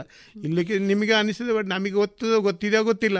ಕೆಲವು ರಾಜಕೀಯ ಒತ್ತಡವೋ ಏನೋ ಗೊತ್ತಿಲ್ಲ. ಮಕ್ಕಳಿಗೆ ಏನೇನೋ ತುಂಬಿಸ್ತಾ ಇದ್ದಾರೆ. ಅದು ಏನಾಗ್ಬಿಟ್ಟಿದೆ? ಅವ್ರಗಳ ತಲೆ ಎಲ್ಲ ಕಸದ ಬುಟ್ಟಿ ಆಗಿಬಿಟ್ಟಿದೆ. ಅದರಲ್ಲಿ ಯಾವ ಕಸ ಬೇಕು ಯಾವುದು ಬೇಡ ಅವಕ್ಕೆ ಗೊತ್ತಾಗಿಲ್ಲ. ನಿಮಗೆ ಗೊತ್ತಿದಲ್ಲ ಎಷ್ಟೋ ಚಿಪ್ಪುಗಳು ಖಾಲಿ ಬಿದ್ದಿದ್ದೇವೆ. ಅವಕ್ಕೆ ಕನ್ಫ್ಯೂಷನ್ ಆಗಿಬಿಟ್ಟಿದ್ದೇವೆ ಈಗ. ಈಗ ಅವ್ರದ್ದು ವಿಚಾರ ಅಲ್ಲ. ಈಗ ನಮಗೆ ಹಂಗಾಗಿದೆ ಅದು ತಗೊಳ್ಳೋದಾ? ಇದು ತಗೊಳ್ಳೋದಾ? ಅದು ಮಾಡೋದಾ? ಇದು ಮಾಡೋದಾ? So many confusions so confusion create ಮಾಡಬಾರ್ದು. ಅವರನ್ನೊಂದು ಕನ್ವಿನ್ಸ್ ಮಾಡಿಸುವಂಥ ಪರಿಸ್ಥಿತಿ ವ್ಯವಸ್ಥೆ ರೆಡಿ ಆಗಬೇಕು. ಈಗ ಕೃಷಿ ಕೆಲಸಗಳಲ್ಲಿಯೇ ತೊಡಗಿಕೊಂಡಿರುವಂಥ ಅದನ್ನೇ ಜೀವನೋಪಾಯಕ್ಕೆ ಬಳಸಿಕೊಂಡಿರುವಂಥ ಜನರಲ್ಲಿ ರಾಸಾಯನಿಕ ಗೊಬ್ಬರಗಳು ಸರ್ಕಾರದಿಂದ ಸಿಗ್ತವೆ. ಸಿಗ್ತದೆ. ಆ ಕಾರಣಕ್ಕೆ ನಾನು ರಾಸಾಯನಿಕ ಗೊಬ್ಬರಗಳನ್ನೇ ಬಳಸೋದು ಒಳ್ಳೆಯದು. ಜೈವಿಕ ಗೊಬ್ಬರಗಳ ಬಗ್ಗೆ ನಾನು ಯಾಕೆ ತಲೆ ಕೆಡಿಸ್ಕೊಳ್ಳಿ? ಈ ತರಹದ ಒಂದು ಉದಾಸೀನತೆ ಹುಟ್ಟಿಕೊಂಡಿದ್ಯಾ ಹೇಗೆ? ಖಂಡಿತ. ಯಾಕೆ ಹೇಳ್ತೇನೆ ಗೊತ್ತಾ? ಅದಿಲ್ಲ. ಆದರೆ ಒಂದು ಪ್ರಾಮಾಣಿಕ ರೈತನಿಗೆ ಈ ಯೋಚನೆ ಇಲ್ಲ. ನಿಜವಾಗಿ ಒಬ್ಬ ರೈತ ಅಂತ ಇದ್ದ ಕೃಷಿಕ ಅಂತ ಇದ್ದವನು ಅವನು ಯೋಚನೆ ಮಾಡುವುದಿಲ್ಲ ಈಗ ನಮಗೆ ನಿಮಗೆ ಕಡಲೆ ಪಾಲೆ ಬೆಳೆ ಪಾಯಸ ಇಷ್ಟ ನಿಮಗೆ ಹೌದಾ? ನೀವು ನನ್ನ ಮನೆಗೆ ಬರ್ತಾ ಇದ್ದೀರಿ ಇವತ್ತು. ನಿಮಗೆ ನಾನು ಕಡಲೆ ಬೇಳೆ ಪಾಯಸ ಒಂದು ಚೆರಿಗೆಯಲ್ಲಿ ಮಾಡಿಟ್ಟಿದ್ದೇನೆ. ನೀವು ಪೂರ್ತಿ ತಿಂತೀರಾ? ಇಲ್ಲ. ನೀವು ನಿಮಗೆ ಎಷ್ಟು ಬೇಕೋ ಅಷ್ಟು ತಿಂತೀರಿ. ರಾಸಾಯನಿಕ ಗೊಬ್ಬರ ಎಷ್ಟು ಅವೈಲೇಬಿಲಿಟಿ ಇದೆ ಅದು ಅವರ ಪ್ರೊಡಕ್ಷನ್ ಅವರ marketing whatever it may be ನನ್ನ ಭೂಮಿಗೆ ಎಷ್ಟು ಬೇಕು? ಹೌದು. ಅದು ಒರಿಜಿನಲ್ ಕೃಷಿಕನಿಗೆ ಗೊತ್ತಿರ್ತದೆ. ಮತ್ತು ನನ್ನ ಭೂಮಿಗೆ ಏನನ್ನ ನಾನು ಕೊಡಬೇಕು ಎಷ್ಟರ ಪ್ರಮಾಣದಲ್ಲಿ ಕೊಡಬೇಕು ಅನ್ನುವಂಥ ಅರಿವು ನನಗೆ ಬರಲಿಕ್ಕೆ ಹೇಗೆ ಸಾಧ್ಯ ಹೆಚ್ಚಿನ ರೈತರಿಗೆ ಈಗ ಇದೆ. ಆದರೆ ನೀವು ಆವಾಗಲೇ ಹೇಳಿದ ಹಾಗೆ ಲೇಬರ್ ಇಶ್ಯೂಸು ಸೋಮಿನಿ ಇಶ್ಯೂಸು ಈಗ ನಮ್ಮ ಇಲ್ಲಿ ದಕ್ಷಿಣ ಕನ್ನಡದಲ್ಲೇ ಮಾತಾಡಿದರೆ ಕೊಳೆ ರೋಗ ಅದು ಇದು ಎಲ್ಲ ಬಂದಿದೆ ಅಂತ ಹೇಳುವಂಥದ್ದು. ಈ ರೋಗ ಬರುವುದಕ್ಕೆ ಒಂದು ವಿಚಾರ ನಾನು ಹೇಳಬೇಕಂತ ನಿಮಗೆ ಇಷ್ಟಪಡ್ತೇನೆ. ನೀವು ಆರೋಗ್ಯವಾಗಿದ್ದೀರಲ್ಲ ಇವತ್ತು ನಿಮಗೆ ಎಷ್ಟೋ ವರ್ಷ ಇರಲಿ. ನಾನು ಫಾರ್ ಎಕ್ಸಾಂಪಲ್ ಒಬ್ಬ ಐವತ್ತು ವರ್ಷದವ ಅಥವಾ ಅರುವತ್ತು ವರ್ಷದ ಆರೋಗ್ಯವಾಗಿ ಇದ್ದೀರಿ ಅಂತ ಹೇಳಿದರೆ ಅವನಿಗೆ ಯಾವುದೇ ಟ್ಯಾಬ್ಲೆಟ್ನ ಅಗತ್ಯ ಉಂಟಾ? ಇಲ್ಲ. ಇಲ್ಲಲ್ಲ ಹಾಗಿರುವಾಗ ಆರೋಗ್ಯವಂತ ಭೂಮಿಗೆ ಯಾವುದೇ ಮೆಡಿಸಿನ್ಸ್ಗಳ ಅಗತ್ಯ ಬರ್ತದ? ಯಾವುದೇ ಪ್ರೆಸ್ಟಿಸೈಡ್ಸ್ ಅಗತ್ಯ ಬರ್ತದ? ಅದು ಯಾಕೆ ಬಂದಿದೆ? ಭೂಮಿಗೆ ಅಥವಾ ಗಿಡಗಳಿಗೆ ಯಾಕೆ ರೋಗಗಳು ಬಂದಿದ್ದಾವೆ? ಅಂದರೆ ಏನು ಡಿಫಿಷಿಯನ್ಸಿ ಆಗಿದೆ, ಏನು ಕೊರತೆ ಆಗಿದೆ ಆವಾಗಲೇ ಹೇಳಿದಾಗೆ ತಾವು ನನ್ನ ಹತ್ರ ಡಿಸ್ಕಸ್ ಮಾಡಿದಿರಿ. ಸಾಂಬಾರು ಮಾಡುವಾಗ ಉಪ್ಪು, ಹುಳಿ, ತರಕಾರಿ ಅವುಗಳೆಲ್ಲ ಇರುವಾಗ ಯಾವುದೋ ಒಂದು ಸರ್ಕಾರ ಇಲ್ಲ ಅಂತೇಳಿ ಉಪ್ಪನ್ನು ನಾಲ್ಕು ಸಾರಿ ಹಾಕಿಬಿಟ್ರೆ ಪರಿಸ್ಥಿತಿ ಇವತ್ತು ಹಾಗೆ ಆಗಿಬಿಟ್ಟಿದೆ. ಯಾವುದೋ ಇಲ್ಲ. ನಿಮಗೆ ಭೂಮಿ ಕೇಳ್ತಾ ಇದೆ. ಘನ ಪೋಷಕಾಂಶ ಕೊಡು, ಲಘು ಪೋಷಕಾಂಶ ಕೊಡು, ಸೂಕ್ಷ್ಮ ಪೋಷಕಾಂಶ ಕೊಡು, ಸೂಕ್ಷ್ಮ ಜೀವಾಣುಗಳು ಇಲ್ಲಪ್ಪ ಅಲ್ಲಿ. ಈಗ ನೀವು ಚಂದ ಅಡಿಗೆ ಮಾಡಿರ್ತೀರಿ, ಘಮ ಘಮ ಪರಿಮಳ ಬರ್ತಾ ಇದೆ. ನನ್ನನ್ನು ಕೈಗೆ ಕಟ್ಟಿ ಹಾಕಿ, ಕುರ್ಚಿಗೆ ಕಟ್ಟಿ ಹಾಕಿ, ನೀವು ತಿನ್ನಿ ಅಂತ ಹೇಳಿದರೆ ನಾನು ಹೇಗೆ ತಿನ್ನಲಿ ನಿಜ. ನನಗೆ ತಿನ್ನುವಂಥ ವ್ಯವಸ್ಥೆ ಬೇಕು. ಬೇರಿನ ಮುಖಾಂತರ ಗಿಡಗಳಿಗೆ ರಿಕ್ವೈರ್ಮೆಂಟ್ ತೊಗಟೆ ಗಟ್ಟಿ ಆಗಲಿಕ್ಕೋ ಭೂಮಿಗೆ ಪತ್ರ ಹರಿತು ಡೆವಲಪ್ ಆಗಲಿಕ್ಕೋ ಅಥವಾ ನಿಮಗೆ ಕಾಯಿ ಬಿಡಲಿಕ್ಕೋ ಅಥವಾ ಕಾಯಿಯ ತಿರುಳು ಗಟ್ಟಿ ಆಗಬೇಕೋ ಅಥವಾ ನಿಮ್ಮ ಯಾವುದೇ ಒಂದು ಈಗ ರೋಗಾಣುಗಳು ಬರದೇ ಇರಲಿಕ್ಕೋ ಅಂಥ ವ್ಯವಸ್ಥೆಗಳು. ಈಗ ನ್ಯಾಚುರಲಿ ಗಾಳಿಯಲ್ಲಿ ಮುಖಾಂತರ ಬರುವಂಥ ರೋಗಾಣುಗಳನ್ನು ಬಿಟ್ಟುಬಿಡಿ ನೀವು. ಇಲ್ಲಿಂದ ಬರುವಂಥ ninety percent of the any disease will be coming through the roots only ಅದರಲ್ಲಿ ಡೌಟೇ ಇಲ್ಲ ನಿಮಗೆ ಗೊತ್ತಿದೆ. ನೈಂಟಿ ಪರ್ಸೆಂಟ್ ರೂಟ್ನ ಮುಖಾಂತರ ಬರುವುದು. ಸೊ ರೂಟ್ನ ಮುಖಾಂತರವಾಗಿ ಬರುವಂಥ ಅದನ್ನು ಅಂದರೆ ಈಗ ನಮಗೆ ವಾಸ್ತವವಾಗಿ ನಾವು ಹೇಳಿದಾಗೆ ನಾವು ಹೊಟ್ಟೆಯಲ್ಲಿ ಆಹಾರ ತಿಂದಾಗೆ ಬಾಯಲ್ಲಿ ತಿಂದರೆ ಮಾತ್ರ ನಮಗೆ ಆರೋಗ್ಯ ಕೆಡುವುದಲ್ಲಿ. ಅದೇ ಟೈಪ್ ಗಿಡಗಳಿಗೆ ಕೂಡ. ಸೊ ಅದಕ್ಕೆ ಬೇಕಾದ್ದನ್ನು ಕೊಡಿ. ಅಲ್ಲಿ ವಯಸ್ ಸಾಲ್ವ್ ಪ್ರಾಬ್ಲಮ್ ಸಾಲ್ವ್ ನಮ್ಮ ಮಕ್ಕಳಲ್ಲಿ ಈ ತರಹದ ಆಲೋಚನೆಗಳನ್ನು ಅಥವಾ ಆಸಕ್ತಿಯನ್ನು ಹೆಚ್ಚಿಸಲಿಕ್ಕೆ ನಾವೇನು ಮಾಡಬಹುದು? ನಾನು ಆವಾಗಲೇ ಹೇಳಿದಾಗೆ ಕೃಷಿಯಲ್ಲಿ ಪ್ರಮುಖವಾಗಿ ಅವರನ್ನು ತೊಡಗಿಸಿಕೊಳ್ಳೋದು ಒಟ್ಟಿಗೆ. ಜೊತೆಯಾಗಿ ನೀವು ಹೋಗ್ತಾ ಇದ್ದೀರಿ ತೋಟಕ್ಕೆ ಹೋಗ್ತಾ ಇದ್ದೀರಿ ನೀವು ಹೋಗಬೇಕು. ನೀವು ತೋಟಕ್ಕೆ ಹೋಗಬೇಕು ನೀವು ತೋಟಕ್ಕೂ ಹೋಗಬೇಕು ನೀವು ಗದ್ದೆಗಳು ಹೋಗಬೇಕು ನೀವು ಹೋಗುವಾಗ ನೀವು ಮಕ್ಕಳನ್ನು ಕರ್ಕೊಂಡು ಹೋಗಿ ಮಕ್ಕಳನ್ನು ಬಲ್ಪುವುದಾಯ ಲಕ್ಕುಣೆ ಅಂತ ಹೇಳಿ ಎಬ್ಬಿಸದೆ ಇರಬೇಡಿ. ನೀವು ಎದ್ದು ಹೋಗಿ ನೀವು ಎದ್ದು ಹೋಗಿ ಅವರನ್ನು ಕರ್ಕೊಂಡು ಹೋಗಿ ಕೃಷಿಯಲ್ಲಿ ಎದ್ದರ ಎಲ್ಲ ಬಗ್ಗೆ ಇದರ ಬಗ್ಗೆ ಒಂದು ಕ್ರಿಯೇಟಿವಿಟಿ ಅವರಿಗೆ ಕ್ರಿಯೇಟ್ ಮಾಡಿ ಸಂಜೆನೂ ಅಷ್ಟೇ ಒಂದು ರೌಂಡ್ ಎಲ್ಲ ಹೋಗಿ ದನ ದನ ನಮ್ಮ ಸಾಕು ಪ್ರಾಣಿಗಳಿದ್ದಾವಲ್ಲ ಅದರ ಬಗ್ಗೆ ಪ್ರೀತಿ ಒಲವನ್ನು ತೋರಿಸ್ಕೊಡಿ. ಅವಾಗೇನೋ ಗೊತ್ತಾ ಅವು ಅಟ್ಯಾಚ್ ಮಾಡ್ತವೆ. ಇದು ಸಂಜೆ ಬಂದಾಗ ಯಾವುದೋ ಒಂದು ಟಿ ವಿ ಸೀರಿಯಲ್ ಉಂಟಂತೆ ಅದಂತೆ ಇದನ್ನಂತೆ ಅದನ್ನು ನೋಡಿಕೊಂಡು ನಾವು ಕೂತ್ಕೊಂಡ್ರೆ ಮಕ್ಕಳು ಅದನ್ನು ಕಲಿತಾರೆ. ಈಗ ನಿಮಗೆ ಗೊತ್ತಿರ್ಬೋದು ಮೊದಲೆಲ್ಲ ನಮ್ಮನ್ನು ಆಟ ಮಾಡಿ ಬಂದ್ರೋ ಒಳಗೆ ಒಮ್ಮೆ ಬನ್ನಿ ಅಂತ ನಮ್ಮನ್ನು ಎಳ್ಕೊಂಡು ಬರ್ತಾ ಇದ್ರು ಈಗದ ಮಕ್ಕಳು ಹೊರಗೆ ಹೋಗುವಂತ ನಾವು ಬೋಡಿಯುವಂಥ ಪರಿಸ್ಥಿತಿ ಕ್ರಿಯೇಟ್ ಆಗಿಬಿಟ್ಟಿದೆ. This should not be you should be give such a good ಸಂಸ್ಕಾರ. ನಮ್ಮ ಮಕ್ಕಳಿಗೆ ಒಳ್ಳೆ ಸಂಸ್ಕಾರ. ಏನಿಲ್ಲ ಇನ್ವಾಲ್ವ್ ಆಗಿ ಅಷ್ಟೇ. ಯಾವುದೇ ನಿಮ್ಮ ಕೆಲಸದಲ್ಲಿ ಇನ್ವಾಲ್ವ್ ಆಗಿ ಅದನ್ನು ಮಾಡಿ. ಕೃಷಿಯನ್ನು ಕೃಷಿ ಹತ್ರ. ಈಗ ನೀವು ಕೃಷಿ ಮಾಡ್ತಿದ್ದೀರಿ ಅಂತ ಹೇಳಿದ್ರೆ ಕೃಷಿ ಹತ್ರ ಒಲವು ಹೊರಸ ಸೋರಿಸೋಕೆ ಮಾಡಿ. ಅದರಲ್ಲಿ ಲಾಭ ಉಂಟು ಅಂತ ಅವನಿಗೆ ತೋರಿಸಿ. ಎಲ್ಲಿಗೆ ಹೋಗ್ತಾನೆ ಅವನು? ಎಲ್ಲಿಗೂ ಹೋಗಲ್ಲ. It is quite quite understood quite understood ನಾವು ಹೇಗಿದ್ದೇವೋ ಅದೇ ತರ ಮಕ್ಕಳು ಬೆಳೀತಾರೆ ಬೆಳೀತಾರೆ. ಬೆಳೀತಾರೆ. ಖಂಡಿತ ಖಂಡಿತ. ಅದರಲ್ಲಿ ಸಂಶಯನೇ ಇಲ್ಲ. ಇನ್ನೇನಾದ್ರೂ ಇನ್ನೇನಾದ್ರೂ ನಿಮ್ಗೆ ಏನಾದ್ರೂ ಪ್ರಶ್ನೆಗಳು ಇದ್ರೆ ನಿಮಗೇನಾದ್ರೂ ಹೇಳ್ಬೇಕನ್ಸಿ ನನಗೆ ನನಗೆ ಹೇಳಲಿಕ್ಕೆ ಮೇಡಮ್ ನಾನು ಇದರ ಬಗ್ಗೆ ಒಂದು ನಾನು ಒಂದು ಮೂರು ಗಂಟೆ ಮಾತಾಡಬಲ್ಲ. ಹೌದು ಹಾಗಲ್ಲ. ಈಗ ಈ ಸಮಯದ ಮಿತಿಯಲ್ಲಿ ನಾವೀಗ ಮಾತಾಡಿದ್ರಲ್ಲಿ ಏನಾದ್ರೂ ನಾನು ಹೇಳಲಿಕ್ಕೆ ಬಾಕಿ ಇದೆ ಅಂತ ನಿಮಗೆ ಏನಾದ್ರೂ ಇಲ್ಲ ಸಾಧಾರಣವಾಗಿ ಕವರ್ ಆಗಿದೆ. ಇನ್ನೂ ತುಂಬಾ ಇದೆ ಆಕ್ಚುಲಿ ಕಾಳಸಂತೆ ಮಾರ್ಕೆಟ್ ಪರ್ಚೇಸ್ ಮಾಡಬೇಡಿ. ಸೊಸೈಟಿಗಳಲ್ಲಿ ಇವಾಗ ಪರ್ಚೇಸ್ ಮಾಡಿ ಸೊಸೈಟಿಯಲ್ಲಿ ಸರ್ಕಾರದಿಂದ ಅಧಿಕೃತವಾಗಿರುವಂಥ O form A two form ಅಂತ ಇರುವಂಥ ಗೊಬ್ಬರಗಳಿದೆ. ಹೀಗೆ ಸೋ ಮೆನಿ ವಿಚಾರಗಳನ್ನು ನಾನು ಶೇರ್ ಮಾಡ್ಬೋದು ಆ್ಯಕ್ಚುಲಿ ನನಗೆ ಗೊತ್ತಿಲ್ಲ ಇದನ್ನು ಆ್ಯಕ್ಚುಲಿ ಯಾಕೆಂದರೆ ನಮ್ಮ ರೈತ ಮಿತ್ರರಿಗೆ ಇದು ವೆರಿ ವೆರಿ ವೆರಿ ಇಂಪಾರ್ಟೆಂಟ್ ಕಾಳಸಂತೆ ಮಾರ್ಕೆಟಿಗೆ ಮಾರು ಹೋಗ್ತಾ ಇದ್ದಾರೆ. ಆವಾಗಲೇ ನಿಮಗೆ ಆವಾಗಲೇ ಹೇಳಿದಾಗೆ ಆವಾಗಲೇ ನಾನು ನಿಮಗೆ ಆವಾಗಲೇ ಹೇಳಿದಾಗೆ ಸಾವಯವ ಗೊಬ್ಬರ ಏನು ಅಂತ ಕೇಳ್ತಾರೆ ಜೈವಿಕ ಗೊಬ್ಬರ ಏನು ಅಂತ ಕೇಳ್ತಾರೆ. ಆ ಜೈವಿಕ ಗೊಬ್ಬರ ಸಾವಯವ ಗೊಬ್ಬರಗಳು ಎಲ್ಲಿ ಸಿಗ್ತಾವಂತ ಯಾರಿಗೂ ಮಾಹಿತಿ ಇಲ್ಲ. ಇಲ್ಲ ನಿಜ. ಇದನ್ನ ನೋಡಿ ನಮ್ಮ ಕೃಷಿ ಪತ್ತಿನ ಸಹಕಾರ ಸಂಘಗಳು ಅಂತ ನಿಮಗೆ ಗೊತ್ತಿರ್ಬೋದು. ಅವುಗಳು ಆಕ್ಚುಲಿ ಮಾರ್ಕೆಟ್ ಅಲ್ಲಿ ಅವರು ಇಟ್ಟದ್ದೇ ನಿಮಗೆ ಗೊತ್ತಿರ್ಬೋದು. ಸರ್ಕಾರದಿಂದ ಅಂದ್ರೆ ಜೆ ಡಿ ಎಯಿಂದ ಅಧಿಕೃತವಾಗಿರುವಂಥ ಗೊಬ್ಬರಗಳನ್ನು ಮಾತ್ರ ಅವರು ಇಟ್ಟಿರೋದು. ನಿಮಗೆ ರೇಟ್ನಲ್ಲಿ ವೇರಿಯೇಷನ್ ಉಂಟ ನನಗೆ ಬೇಕಾಗಿಲ್ಲ. ಯಾಕಂತ ಹೇಳಿದ್ರೆ ಹೊರಗಡೆ ಎಲ್ಲ ನಿಮಗೆ ಗೊತ್ತಿರ್ಬೋದು. ಹತ್ತು ಬ್ಯಾಗ್ ತಗೊಂಡ್ರೆ ಮೂರು ಬ್ಯಾಗ್ ಫ್ರೀ ಆಮೇಲೆ ಒಂದು ಮೀನು ಫ್ರೀ ಅದರಲ್ಲಿ ಕಂಟೆಂಟ್ ಅಂತ ಪರಮಾತ್ಮನಿಗೆ ಗೊತ್ತು. ಸೊ ಆ ಕಂಟೆಂಟ್ಗಳು ಏನಿದೆ ಅಂತ ನಮ್ಮ ರೈತ ಮಿತ್ರರಿಗೆ ಗೊತ್ತಾದರೆ ಇವರು ಕೃಷಿ ಪತ್ತಿನ ಸಹಕಾರ ಸಂಘಗಳಲ್ಲಿ ಮೆಟೀರಿಯಲ್ ಅನ್ನು ಖಂಡಿತ ಖರೀದಿ ಮಾಡಿ ಕೃಷಿಯನ್ನು ಲಾಭದತ್ತ ಕೊಂಡೋಗ್ಲಿಕ್ಕೆ ಒಂದು ಕಾರಣ ಆಗಬಹುದು ಅಂತ. ಸೊ ಜೈವಿಕ ಗೊಬ್ಬರಗಳ ಬಳಕೆ ಹೆಚ್ಚಾಗ್ತಾ ಹೋಗ್ತಾ ಇದ್ದ ಹಾಗೆ ತನ್ನಿಂದ ತಾನಾಗಿಯೇ ಮಣ್ಣಿನ ಫಲವತ್ತತೆ ಜಾಸ್ತಿ ಆಗುತ್ತೆ ಗಿಡಗಳು ಫಲವತ್ತತೆಯನ್ನು ಕೊಡ್ತವೆ. ಹೌದು. ಮನುಷ್ಯರು ಆರೋಗ್ಯದತ್ತ ತಿರುಗ್ತಾರೆ. ತಿರುಗ್ತಾರೆ. ಒಟ್ಟು ದೇಶ ಸುಭಿಕ್ಷ ಆಗ್ಲಿಕ್ಕೆ ಇನ್ನೇನು ಬೇಕಾಗಿಲ್ಲ ಅಂತ. ಒಂದು ಫಲವತ್ತತೆಯನ್ನ ಕಾಪಾಡಿಕೊಂಡಂತಹ ಭೂಮಿ ಅದರಿಂದ ಬಂದಂತಹ ಫಲ ಅದನ್ನು ನಾವು ಸೇವಿಸುವಂತದ್ದು ಮತ್ತು ಆ ಮೂಲಕ ನಮ್ಮ ಆರೋಗ್ಯವನ್ನು ನಾವು ಕಾಪಾಡಿ ಖಂಡಿತ ಅಲ್ಲ. ಆರೋಗ್ಯವೇ ಭಾಗ್ಯ ತಾನೆ. ಅದಿದ್ರೇನೆ ಸಂಪತ್ತು. ನಿಜ. ಮತ್ತೆ ಯಾವ್ದು ಬೇಕು ನಮಗೆ? ಈ ಮೂಲಕವಾಗಿ ನಾವು ಒಂದು ಸುಭಿಕ್ಷ ರಾಷ್ಟ್ರವನ್ನ ನಿರ್ಮಾಣ ಮಾಡಲಿಕ್ಕೆ ಸಾಧ್ಯ ಇದೆ ಅನ್ನುವ ಭರವಸೆಯ ಮಾತಿನ ಜೊತೆಗೆ ನಮ್ಮ ಇವತ್ತಿನ ಕಾರ್ಯಕ್ರಮವನ್ನು ಮುಕ್ತಾಯ ಮಾಡೋಣ. ನಮಸ್ಕಾರ. ನಮಸ್ಕಾರ. ಇದುವರೆಗೆ ಎಸ್ಎಲ್ಎನ್ ಗ್ಲೋಬಲ್ ಅಗ್ರಿ ಸೊಲ್ಯೂಷನ್ಸ್ನ ಶ್ರೀಯುತ ವಿಷ್ಣುಮೂರ್ತಿ ಜಿ ರಾವ್ ಅವರೊಂದಿಗೆ ಭೂಮಿ ವಿಷವಾಗ್ತಾ ಇದೆಯಾ? ಈ ಕುರಿತ ಮೌಲ್ಯಯುತ ಸಂವಾದವನ್ನ ಕೇಳಿದಿರಿ. ಅಶಕ ನೀವಾ? ಪುಟ್ಟಿ ಆಗಿದ್ದಾಳೆ ಶಾರದಾ. ಪುಟ್ಟಿ ತುಂಬಾ ಚೆನ್ನಾಗಿದ್ದಾಳೆ ಈಗ ಮಲಗಿದ್ದಾಳೆ. ಅಯ್ಯೋ ರಾತ್ರಿ ಹೊತ್ತು ಪುಟ್ಟಿನ ಸೊಳ್ಳೆ ಪರದೆ ಇಲ್ಲದೆ ಮಲಗಿಸಿದ್ಯಾ? ಅಕ್ಕ ಅವಳು ಹಾಗೆ ಮಲ್ಕೋತಾಳೆ. ಗಮನವಿಡು ಈ ಚಿಕ್ಕ ನಿರ್ಲಕ್ಷ್ಯತನ ಮಲೇರಿಯಾದಂತ ದೊಡ್ಡ ಕಾಯಿಲೆಗೆ ಕಾರಣ ಆಗ್ಬೋದು. ಈ ಎಚ್ಚರಿಕೆ ನಿಮಗಾಗಿಯೂ ಇದೆ. ಬೇಸಿಗೆಯಲ್ಲಿ ಮಳೆಗಾಲದಲ್ಲಿ ಮನೆ ಅಕ್ಕಪಕ್ಕದಲ್ಲಿ ನೀರು ನಿಲ್ಲಲು ಬಿಡದಿರಿ. ಮಲಗುವಾಗ ಯಾವಾಗಲೂ ಸೊಳ್ಳೆ ಪರದೆಯನ್ನು ಬಳಸಿ. ಮನೆಯಲ್ಲಿ ಸೊಳ್ಳೆ ಸಾಯುವ ಔಷಧಿಯನ್ನು ಸಿಂಪಡಿಸಿ. ನೀವು ಜೊತೆಯಾದಾಗ ಮಲೇರಿಯಾವನ್ನು ಓಡಿಸಬಹುದು. ಆರೋಗ್ಯ ಮತ್ತು ಕುಟುಂಬ ಕಲ್ಯಾಣ ಖಾತೆ ಭಾರತ ಸರ್ಕಾರದ ವತಿಯಿಂದ ಜನಹಿತಕ್ಕಾಗಿ ಜಾರಿ. ಇನ್ನು ಮುಂದೆ ಮಧುರ ಗಾನ ಪ್ರಸಾರಗೊಳ್ಳಲಿದೆ.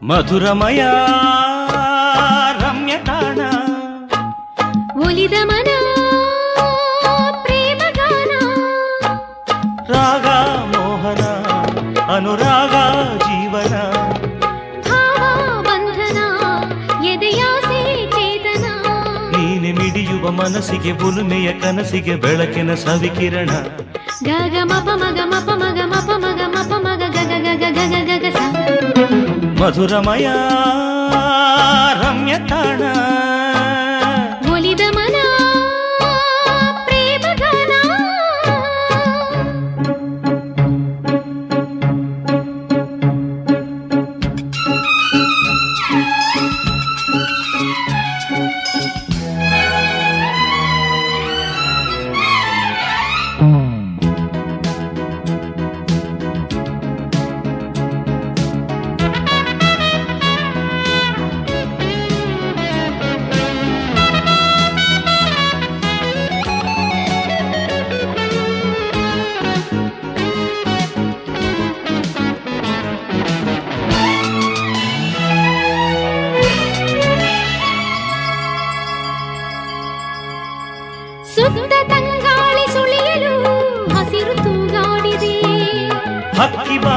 ಬಯಲಲ್ಲಿ ನಲಿದು ಹಾರಾಡಿದೆ. ಚೆಲುವಿಗೆ ಜಗದೊಲವಿಗೆ ಸುಮಗಳು ನಗುತ್ತಿವೆ. ಪಡುಕುತ ಕುಣಿ ಕುಣಿಯುತ್ತ ಅಲೆಗಳು ನುಡಿದಿವೆ. ಉಲಿಯುವ ನಲಿಯುವ ಕನುಮನ ಮರೆಯುವ. ಕನಸಲಿ ಕರಗುವ ಸುಖದಲ್ಲಿ ಜಗ ಮರೆವ. ಮಧುರಮಯ ರಮ್ಯ ತಾಣ ಒಲಿದ ಮನ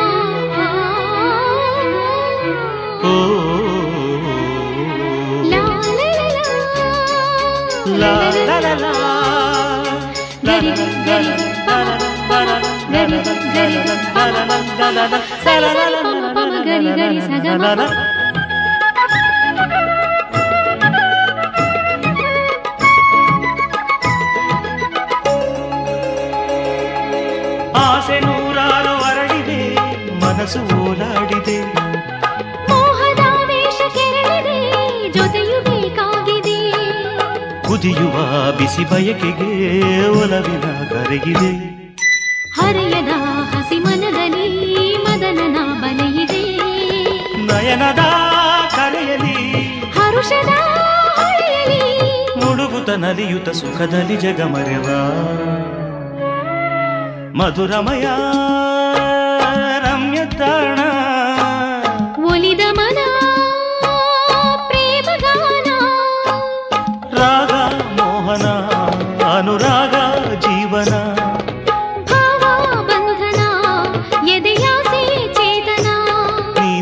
ನೀನೆ ಮಿಡಿಯುವ ಮನಸ್ಸಿಗೆ ಒಲುಮೆಯ ಕನಸಿಗೆ ಬೆಳಕಿನ ಸವಿಕಿರಣ ಗಗ ಮಪ ಮಗ ಮಪ ಮಗ ಮಪ ಮಗ ಮಪ ಮಗ ಗಗ ಗಗ ಗಗ ಗಗ ಮಧುರಮಯ ರಮ್ಯ ತಾಣ.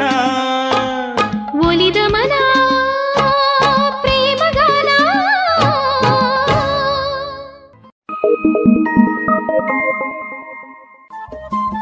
ರೇಡಿಯೋ ಪಾಂಚಜನ್ಯ ತೊಂಬತ್ತು ಬಿಂದು ಎಂಟು ಎಫ್ಎಂ ಸಮುದಾಯ ಬಾನುಲಿ ಕೇಂದ್ರ ಪುತ್ತೂರು. ಇದು ಜೀವ ಜೀವದ ಸ್ವರ ಸಂಚಾರ.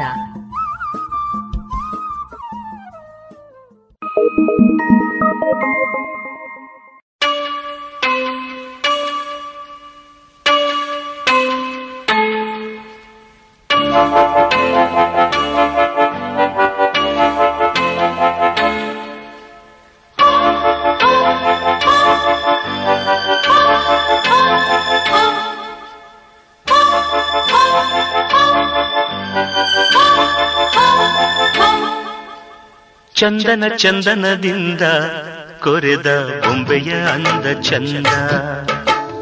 ಘಮ ಘಮ ಬೊಂಬೆ ಹಿಡಿದರೆ ಸರಿಗಮ ಬೊಂಬೆ ನುಡಿದರೆ ಚಂದನ ಚಂದನದಿಂದ ಕೊರೆದ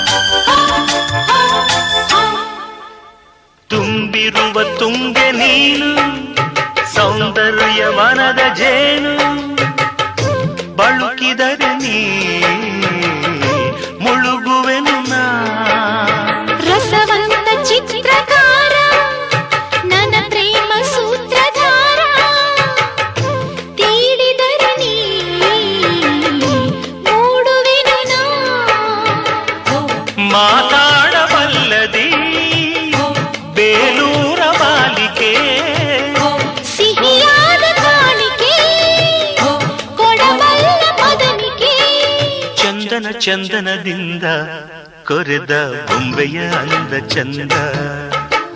ಘಮ ಘಮ ಬೊಂಬೆ ಹಿಡಿದರೆ ಸರಿಗಮ ಬೊಂಬೆ ನುಡಿದರೆ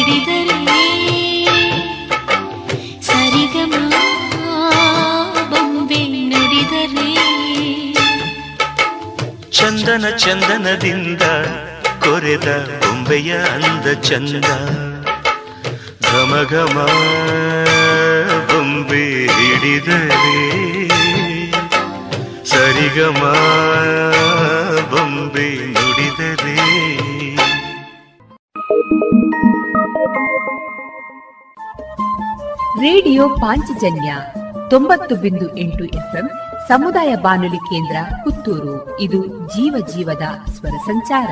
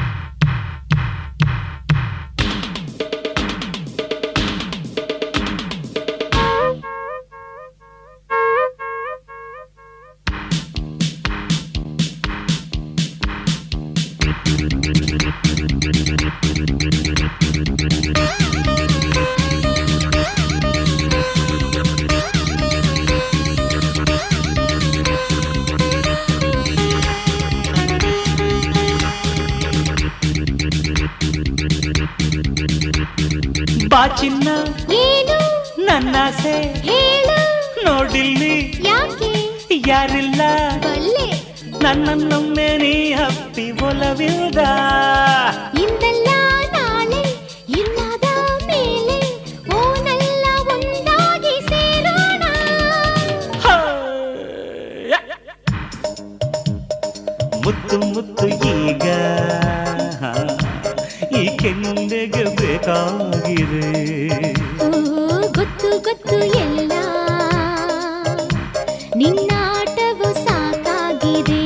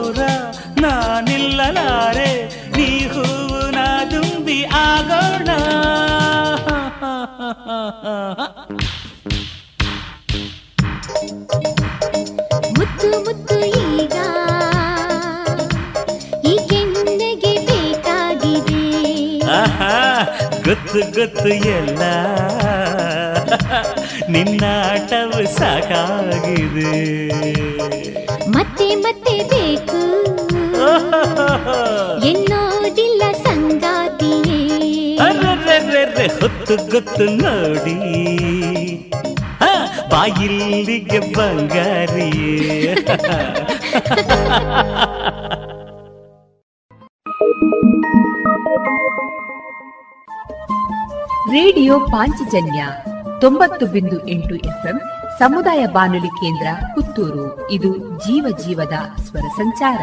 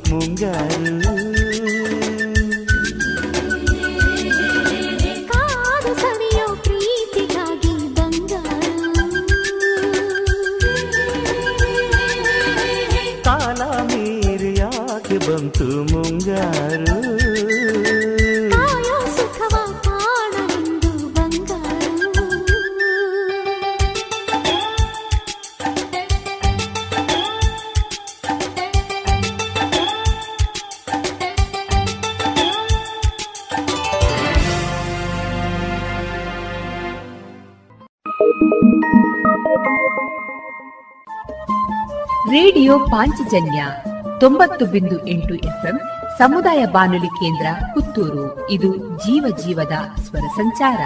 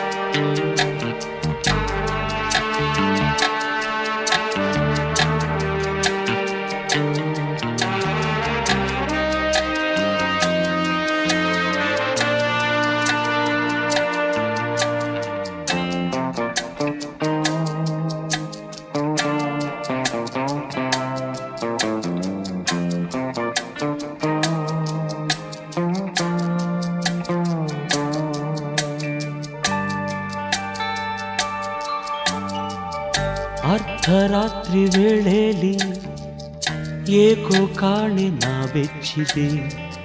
ಏನು ನೆನಪು ನನ್ನಲ್ಲಿ? ಮೂಡಿ ಬಂದು ತೇಲಾಡಿದೆ. ಅದೇನೋ ನಾ ನೋಡಿದೆ, ಅದೇನೋ ನಾ ಹೇಳಿದೆ, ಅದೇನೋ ನಾ ಹಾಡಿದೆ.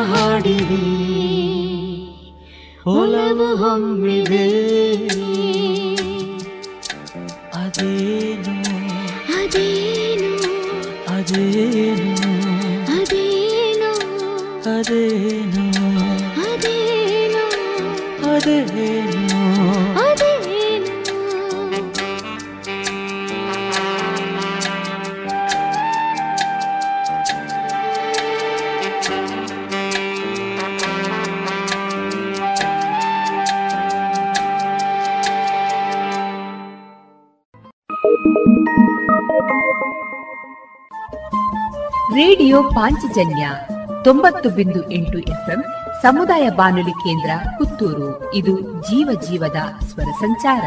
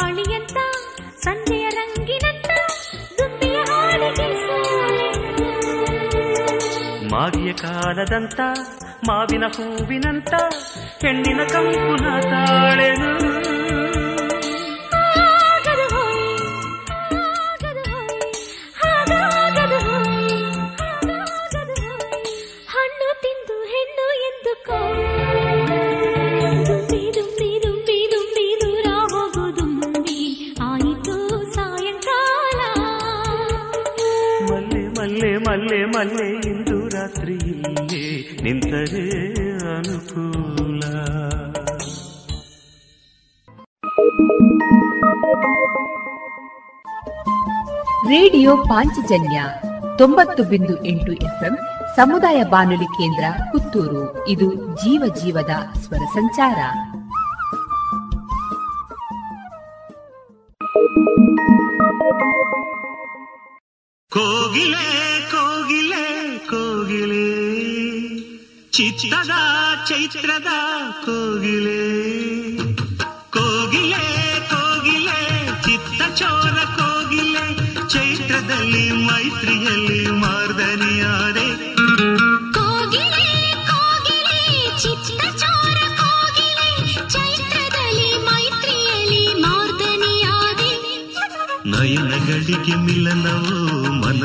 मध्ये ಎದೆ ತುಂಬಾ ಉಲ್ಲಾಸದ ಕುತ್ತೂರಿಯ ಪ್ರೇಮ ಕಥೆ ತುಂಬಾ ಬರೀ ಕಾಮ ಕಸ್ತೂರಿಯ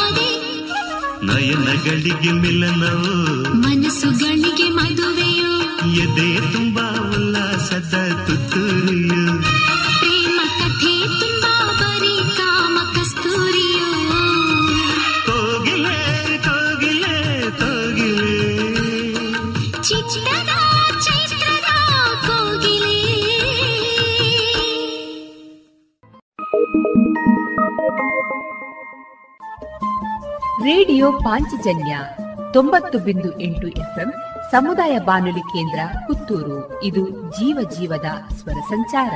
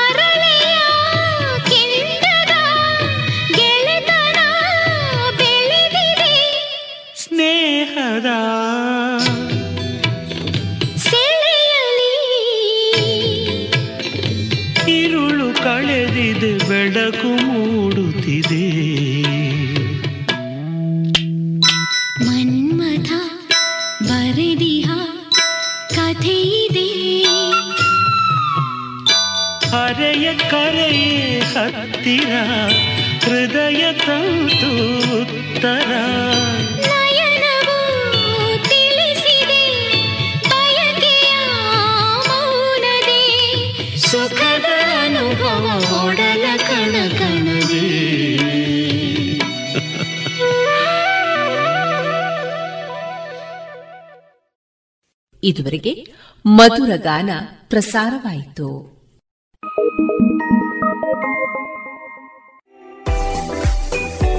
ರುಚಿಕರ ತಿಂಡಿ ತಿನಿಸು, ಉತ್ತಮ ಗುಣಮಟ್ಟದ ಶುಚಿ ರುಚಿ ಆಹಾರ, ಪಾರ್ಸೆಲ್ ಮತ್ತು ಕ್ಯಾಟರಿಂಗ್ ವ್ಯವಸ್ಥೆಯೊಂದಿಗೆ ಕಳೆದ ನಲವತ್ತ ಎರಡು ವರ್ಷಗಳಿಂದ ಕಾರ್ಯನಿರ್ವಹಿಸುತ್ತಿದೆ ಹೋಟೆಲ್ ಹರಿಪ್ರಸಾದ್. ಗ್ರಾಹಕರ ಸೇವೆಗೆ ಸದಾ ಸಿದ್ಧ. ಇಲ್ಲೇ ಭೇಟಿ ಕೊಡಿ ಹೋಟೆಲ್ ನ್ಯೂ ಹರಿಪ್ರಸಾದ್. ಬಳುವಾರು ಪುತ್ತೂರು. ದೂರವಾಣಿ ಸಂಖ್ಯೆ ಎಂಟು ಒಂದು ಸೊನ್ನೆ ಐದು ಸೊನ್ನೆ ಮೂರು ಒಂದು ಏಳು ಒಂಬತ್ತು ಆರು. ರೇಡಿಯೋ ಪಾಂಚಜನ್ಯ ತೊಂಬತ್ತು ಬಿಂದು ಎಂಟು ಎಫ್ಎಂ ಸಮುದಾಯ ಬಾನುಲಿ ಕೇಂದ್ರ ಪುತ್ತೂರು. ಇದು ಜೀವ ಜೀವದ ಸ್ವರ ಸಂಚಾರ.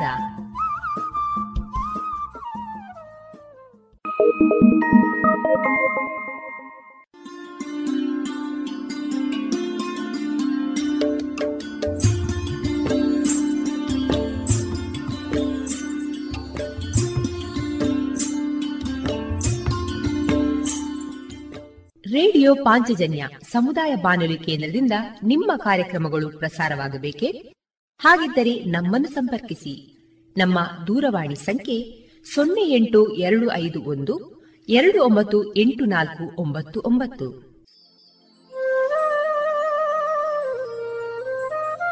ಗಮನಿಸಿ ಕೇಳುವರೆ ನಮ್ಮ ಕಾರ್ಯಕ್ರಮಗಳನ್ನು ವೆಬ್ಸೈಟ್ ಮೂಲಕ ಕೂಡ ಆಲಿಸಬಹುದು. ನಮ್ಮ ವೆಬ್ಸೈಟ್ ವಿಳಾಸ W W W dot radio Panchajanya dot com. ಇಲ್ಲಿ ಆರ್ಕೈವ್ಸ್ನ ಭಾಗಕ್ಕೆ ಹೋಗಿ ಕ್ಲಿಕ್ ಮಾಡಿದರೆ ಹಳೆ ಕಾರ್ಯಕ್ರಮಗಳನ್ನು ಕೂಡ ಆಲಿಸಬಹುದು. ಜೊತೆಗೆ ನಮ್ಮ ಪ್ರಸಾರವನ್ನು ಆಪ್ ಮೂಲಕವೂ ಕೇಳಬಹುದು. ಪ್ಲೇಸ್ಟೋರ್ನಲ್ಲಿ ಪಾಂಚಜನ್ಯ ಸರ್ಚ್ ಮಾಡಿ, ಡೌನ್ಲೋಡ್ ಮಾಡಿಕೊಂಡು ತಮ್ಮ ಮೊಬೈಲ್ಗಳಿಗೆ ಇನ್ಸ್ಟಾಲ್ ಮಾಡಿದರೆ ರೇಡಿಯೋ ಪ್ರಸಾರದ ಕಾರ್ಯಕ್ರಮವನ್ನು ನೀವು ಆಲಿಸಬಹುದು. ನಮ್ಮ ಪ್ರಸಾರದ ಬಗೆಗೆ ನಿಮ್ಮ ಅಭಿಪ್ರಾಯಗಳನ್ನು ಹಂಚಿಕೊಳ್ಳಲು ನಮ್ಮ ವಿಳಾಸ ರೇಡಿಯೋ ಪಾಂಚಜನ್ಯ ತೊಂಬತ್ತು ಬಿಂದು ಎಂಟು ಎಫ್ಎಂ ಸಮುದಾಯ ಬಾನುಲಿ ಕೇಂದ್ರ, ನೆಹರು ನಗರ, ಪುತ್ತೂರು. ನಮ್ಮ ದೂರವಾಣಿ ಸಂಖ್ಯೆ ಸೊನ್ನೆ ಎಂಟು ಎರಡು ಐದು ಒಂದು ಎರಡು ಒಂಬತ್ತು ಎಂಟು ನಾಲ್ಕು ಒಂಬತ್ತು ಒಂಬತ್ತು. ಇಮೇಲ್ ವಿಳಾಸ radio Panchajanya at Gmail dot com ನಮ್ಮ ವಿಳಾಸ ಮತ್ತೊಮ್ಮೆ ರೇಡಿಯೋ ಪಾಂಚಜನ್ಯ ತೊಂಬತ್ತು ಬಿಂದು ಎಂಟು ಎಫ್ಎಂ ಸಮುದಾಯ ಬಾನುಲಿ ಕೇಂದ್ರ, ನೆಹರು ನಗರ, ಪುತ್ತೂರು. ನಮ್ಮ ದೂರವಾಣಿ ಸಂಖ್ಯೆ ಸೊನ್ನೆ ಎಂಟು ಎರಡು ಐದು ಒಂದು, ಎರಡು ಒಂಬತ್ತು ಎಂಟು ನಾಲ್ಕು ಒಂಬತ್ತು ಒಂಬತ್ತು. ಇಲ್ಲಿಗೆ ಈ ಹೊತ್ತಿನ ಪ್ರಸಾರ ಕಾರ್ಯಕ್ರಮವನ್ನ ಮುಕ್ತಾಯಗೊಳಿಸುತ್ತಿದ್ದೇವೆ. ಆತ್ಮೀಯ ಕೇಳುಗರಿಗೆಲ್ಲ ರೇಡಿಯೋ ಪಾಂಚಜನ್ಯದ ಬಳಗದ ಪರವಾಗಿ ನಾನು ತೇಜಸ್ವಿ ರಾಜೇಶ್ ಮಾಡುವ ಅನಂತ ವಂದನೆಗಳು.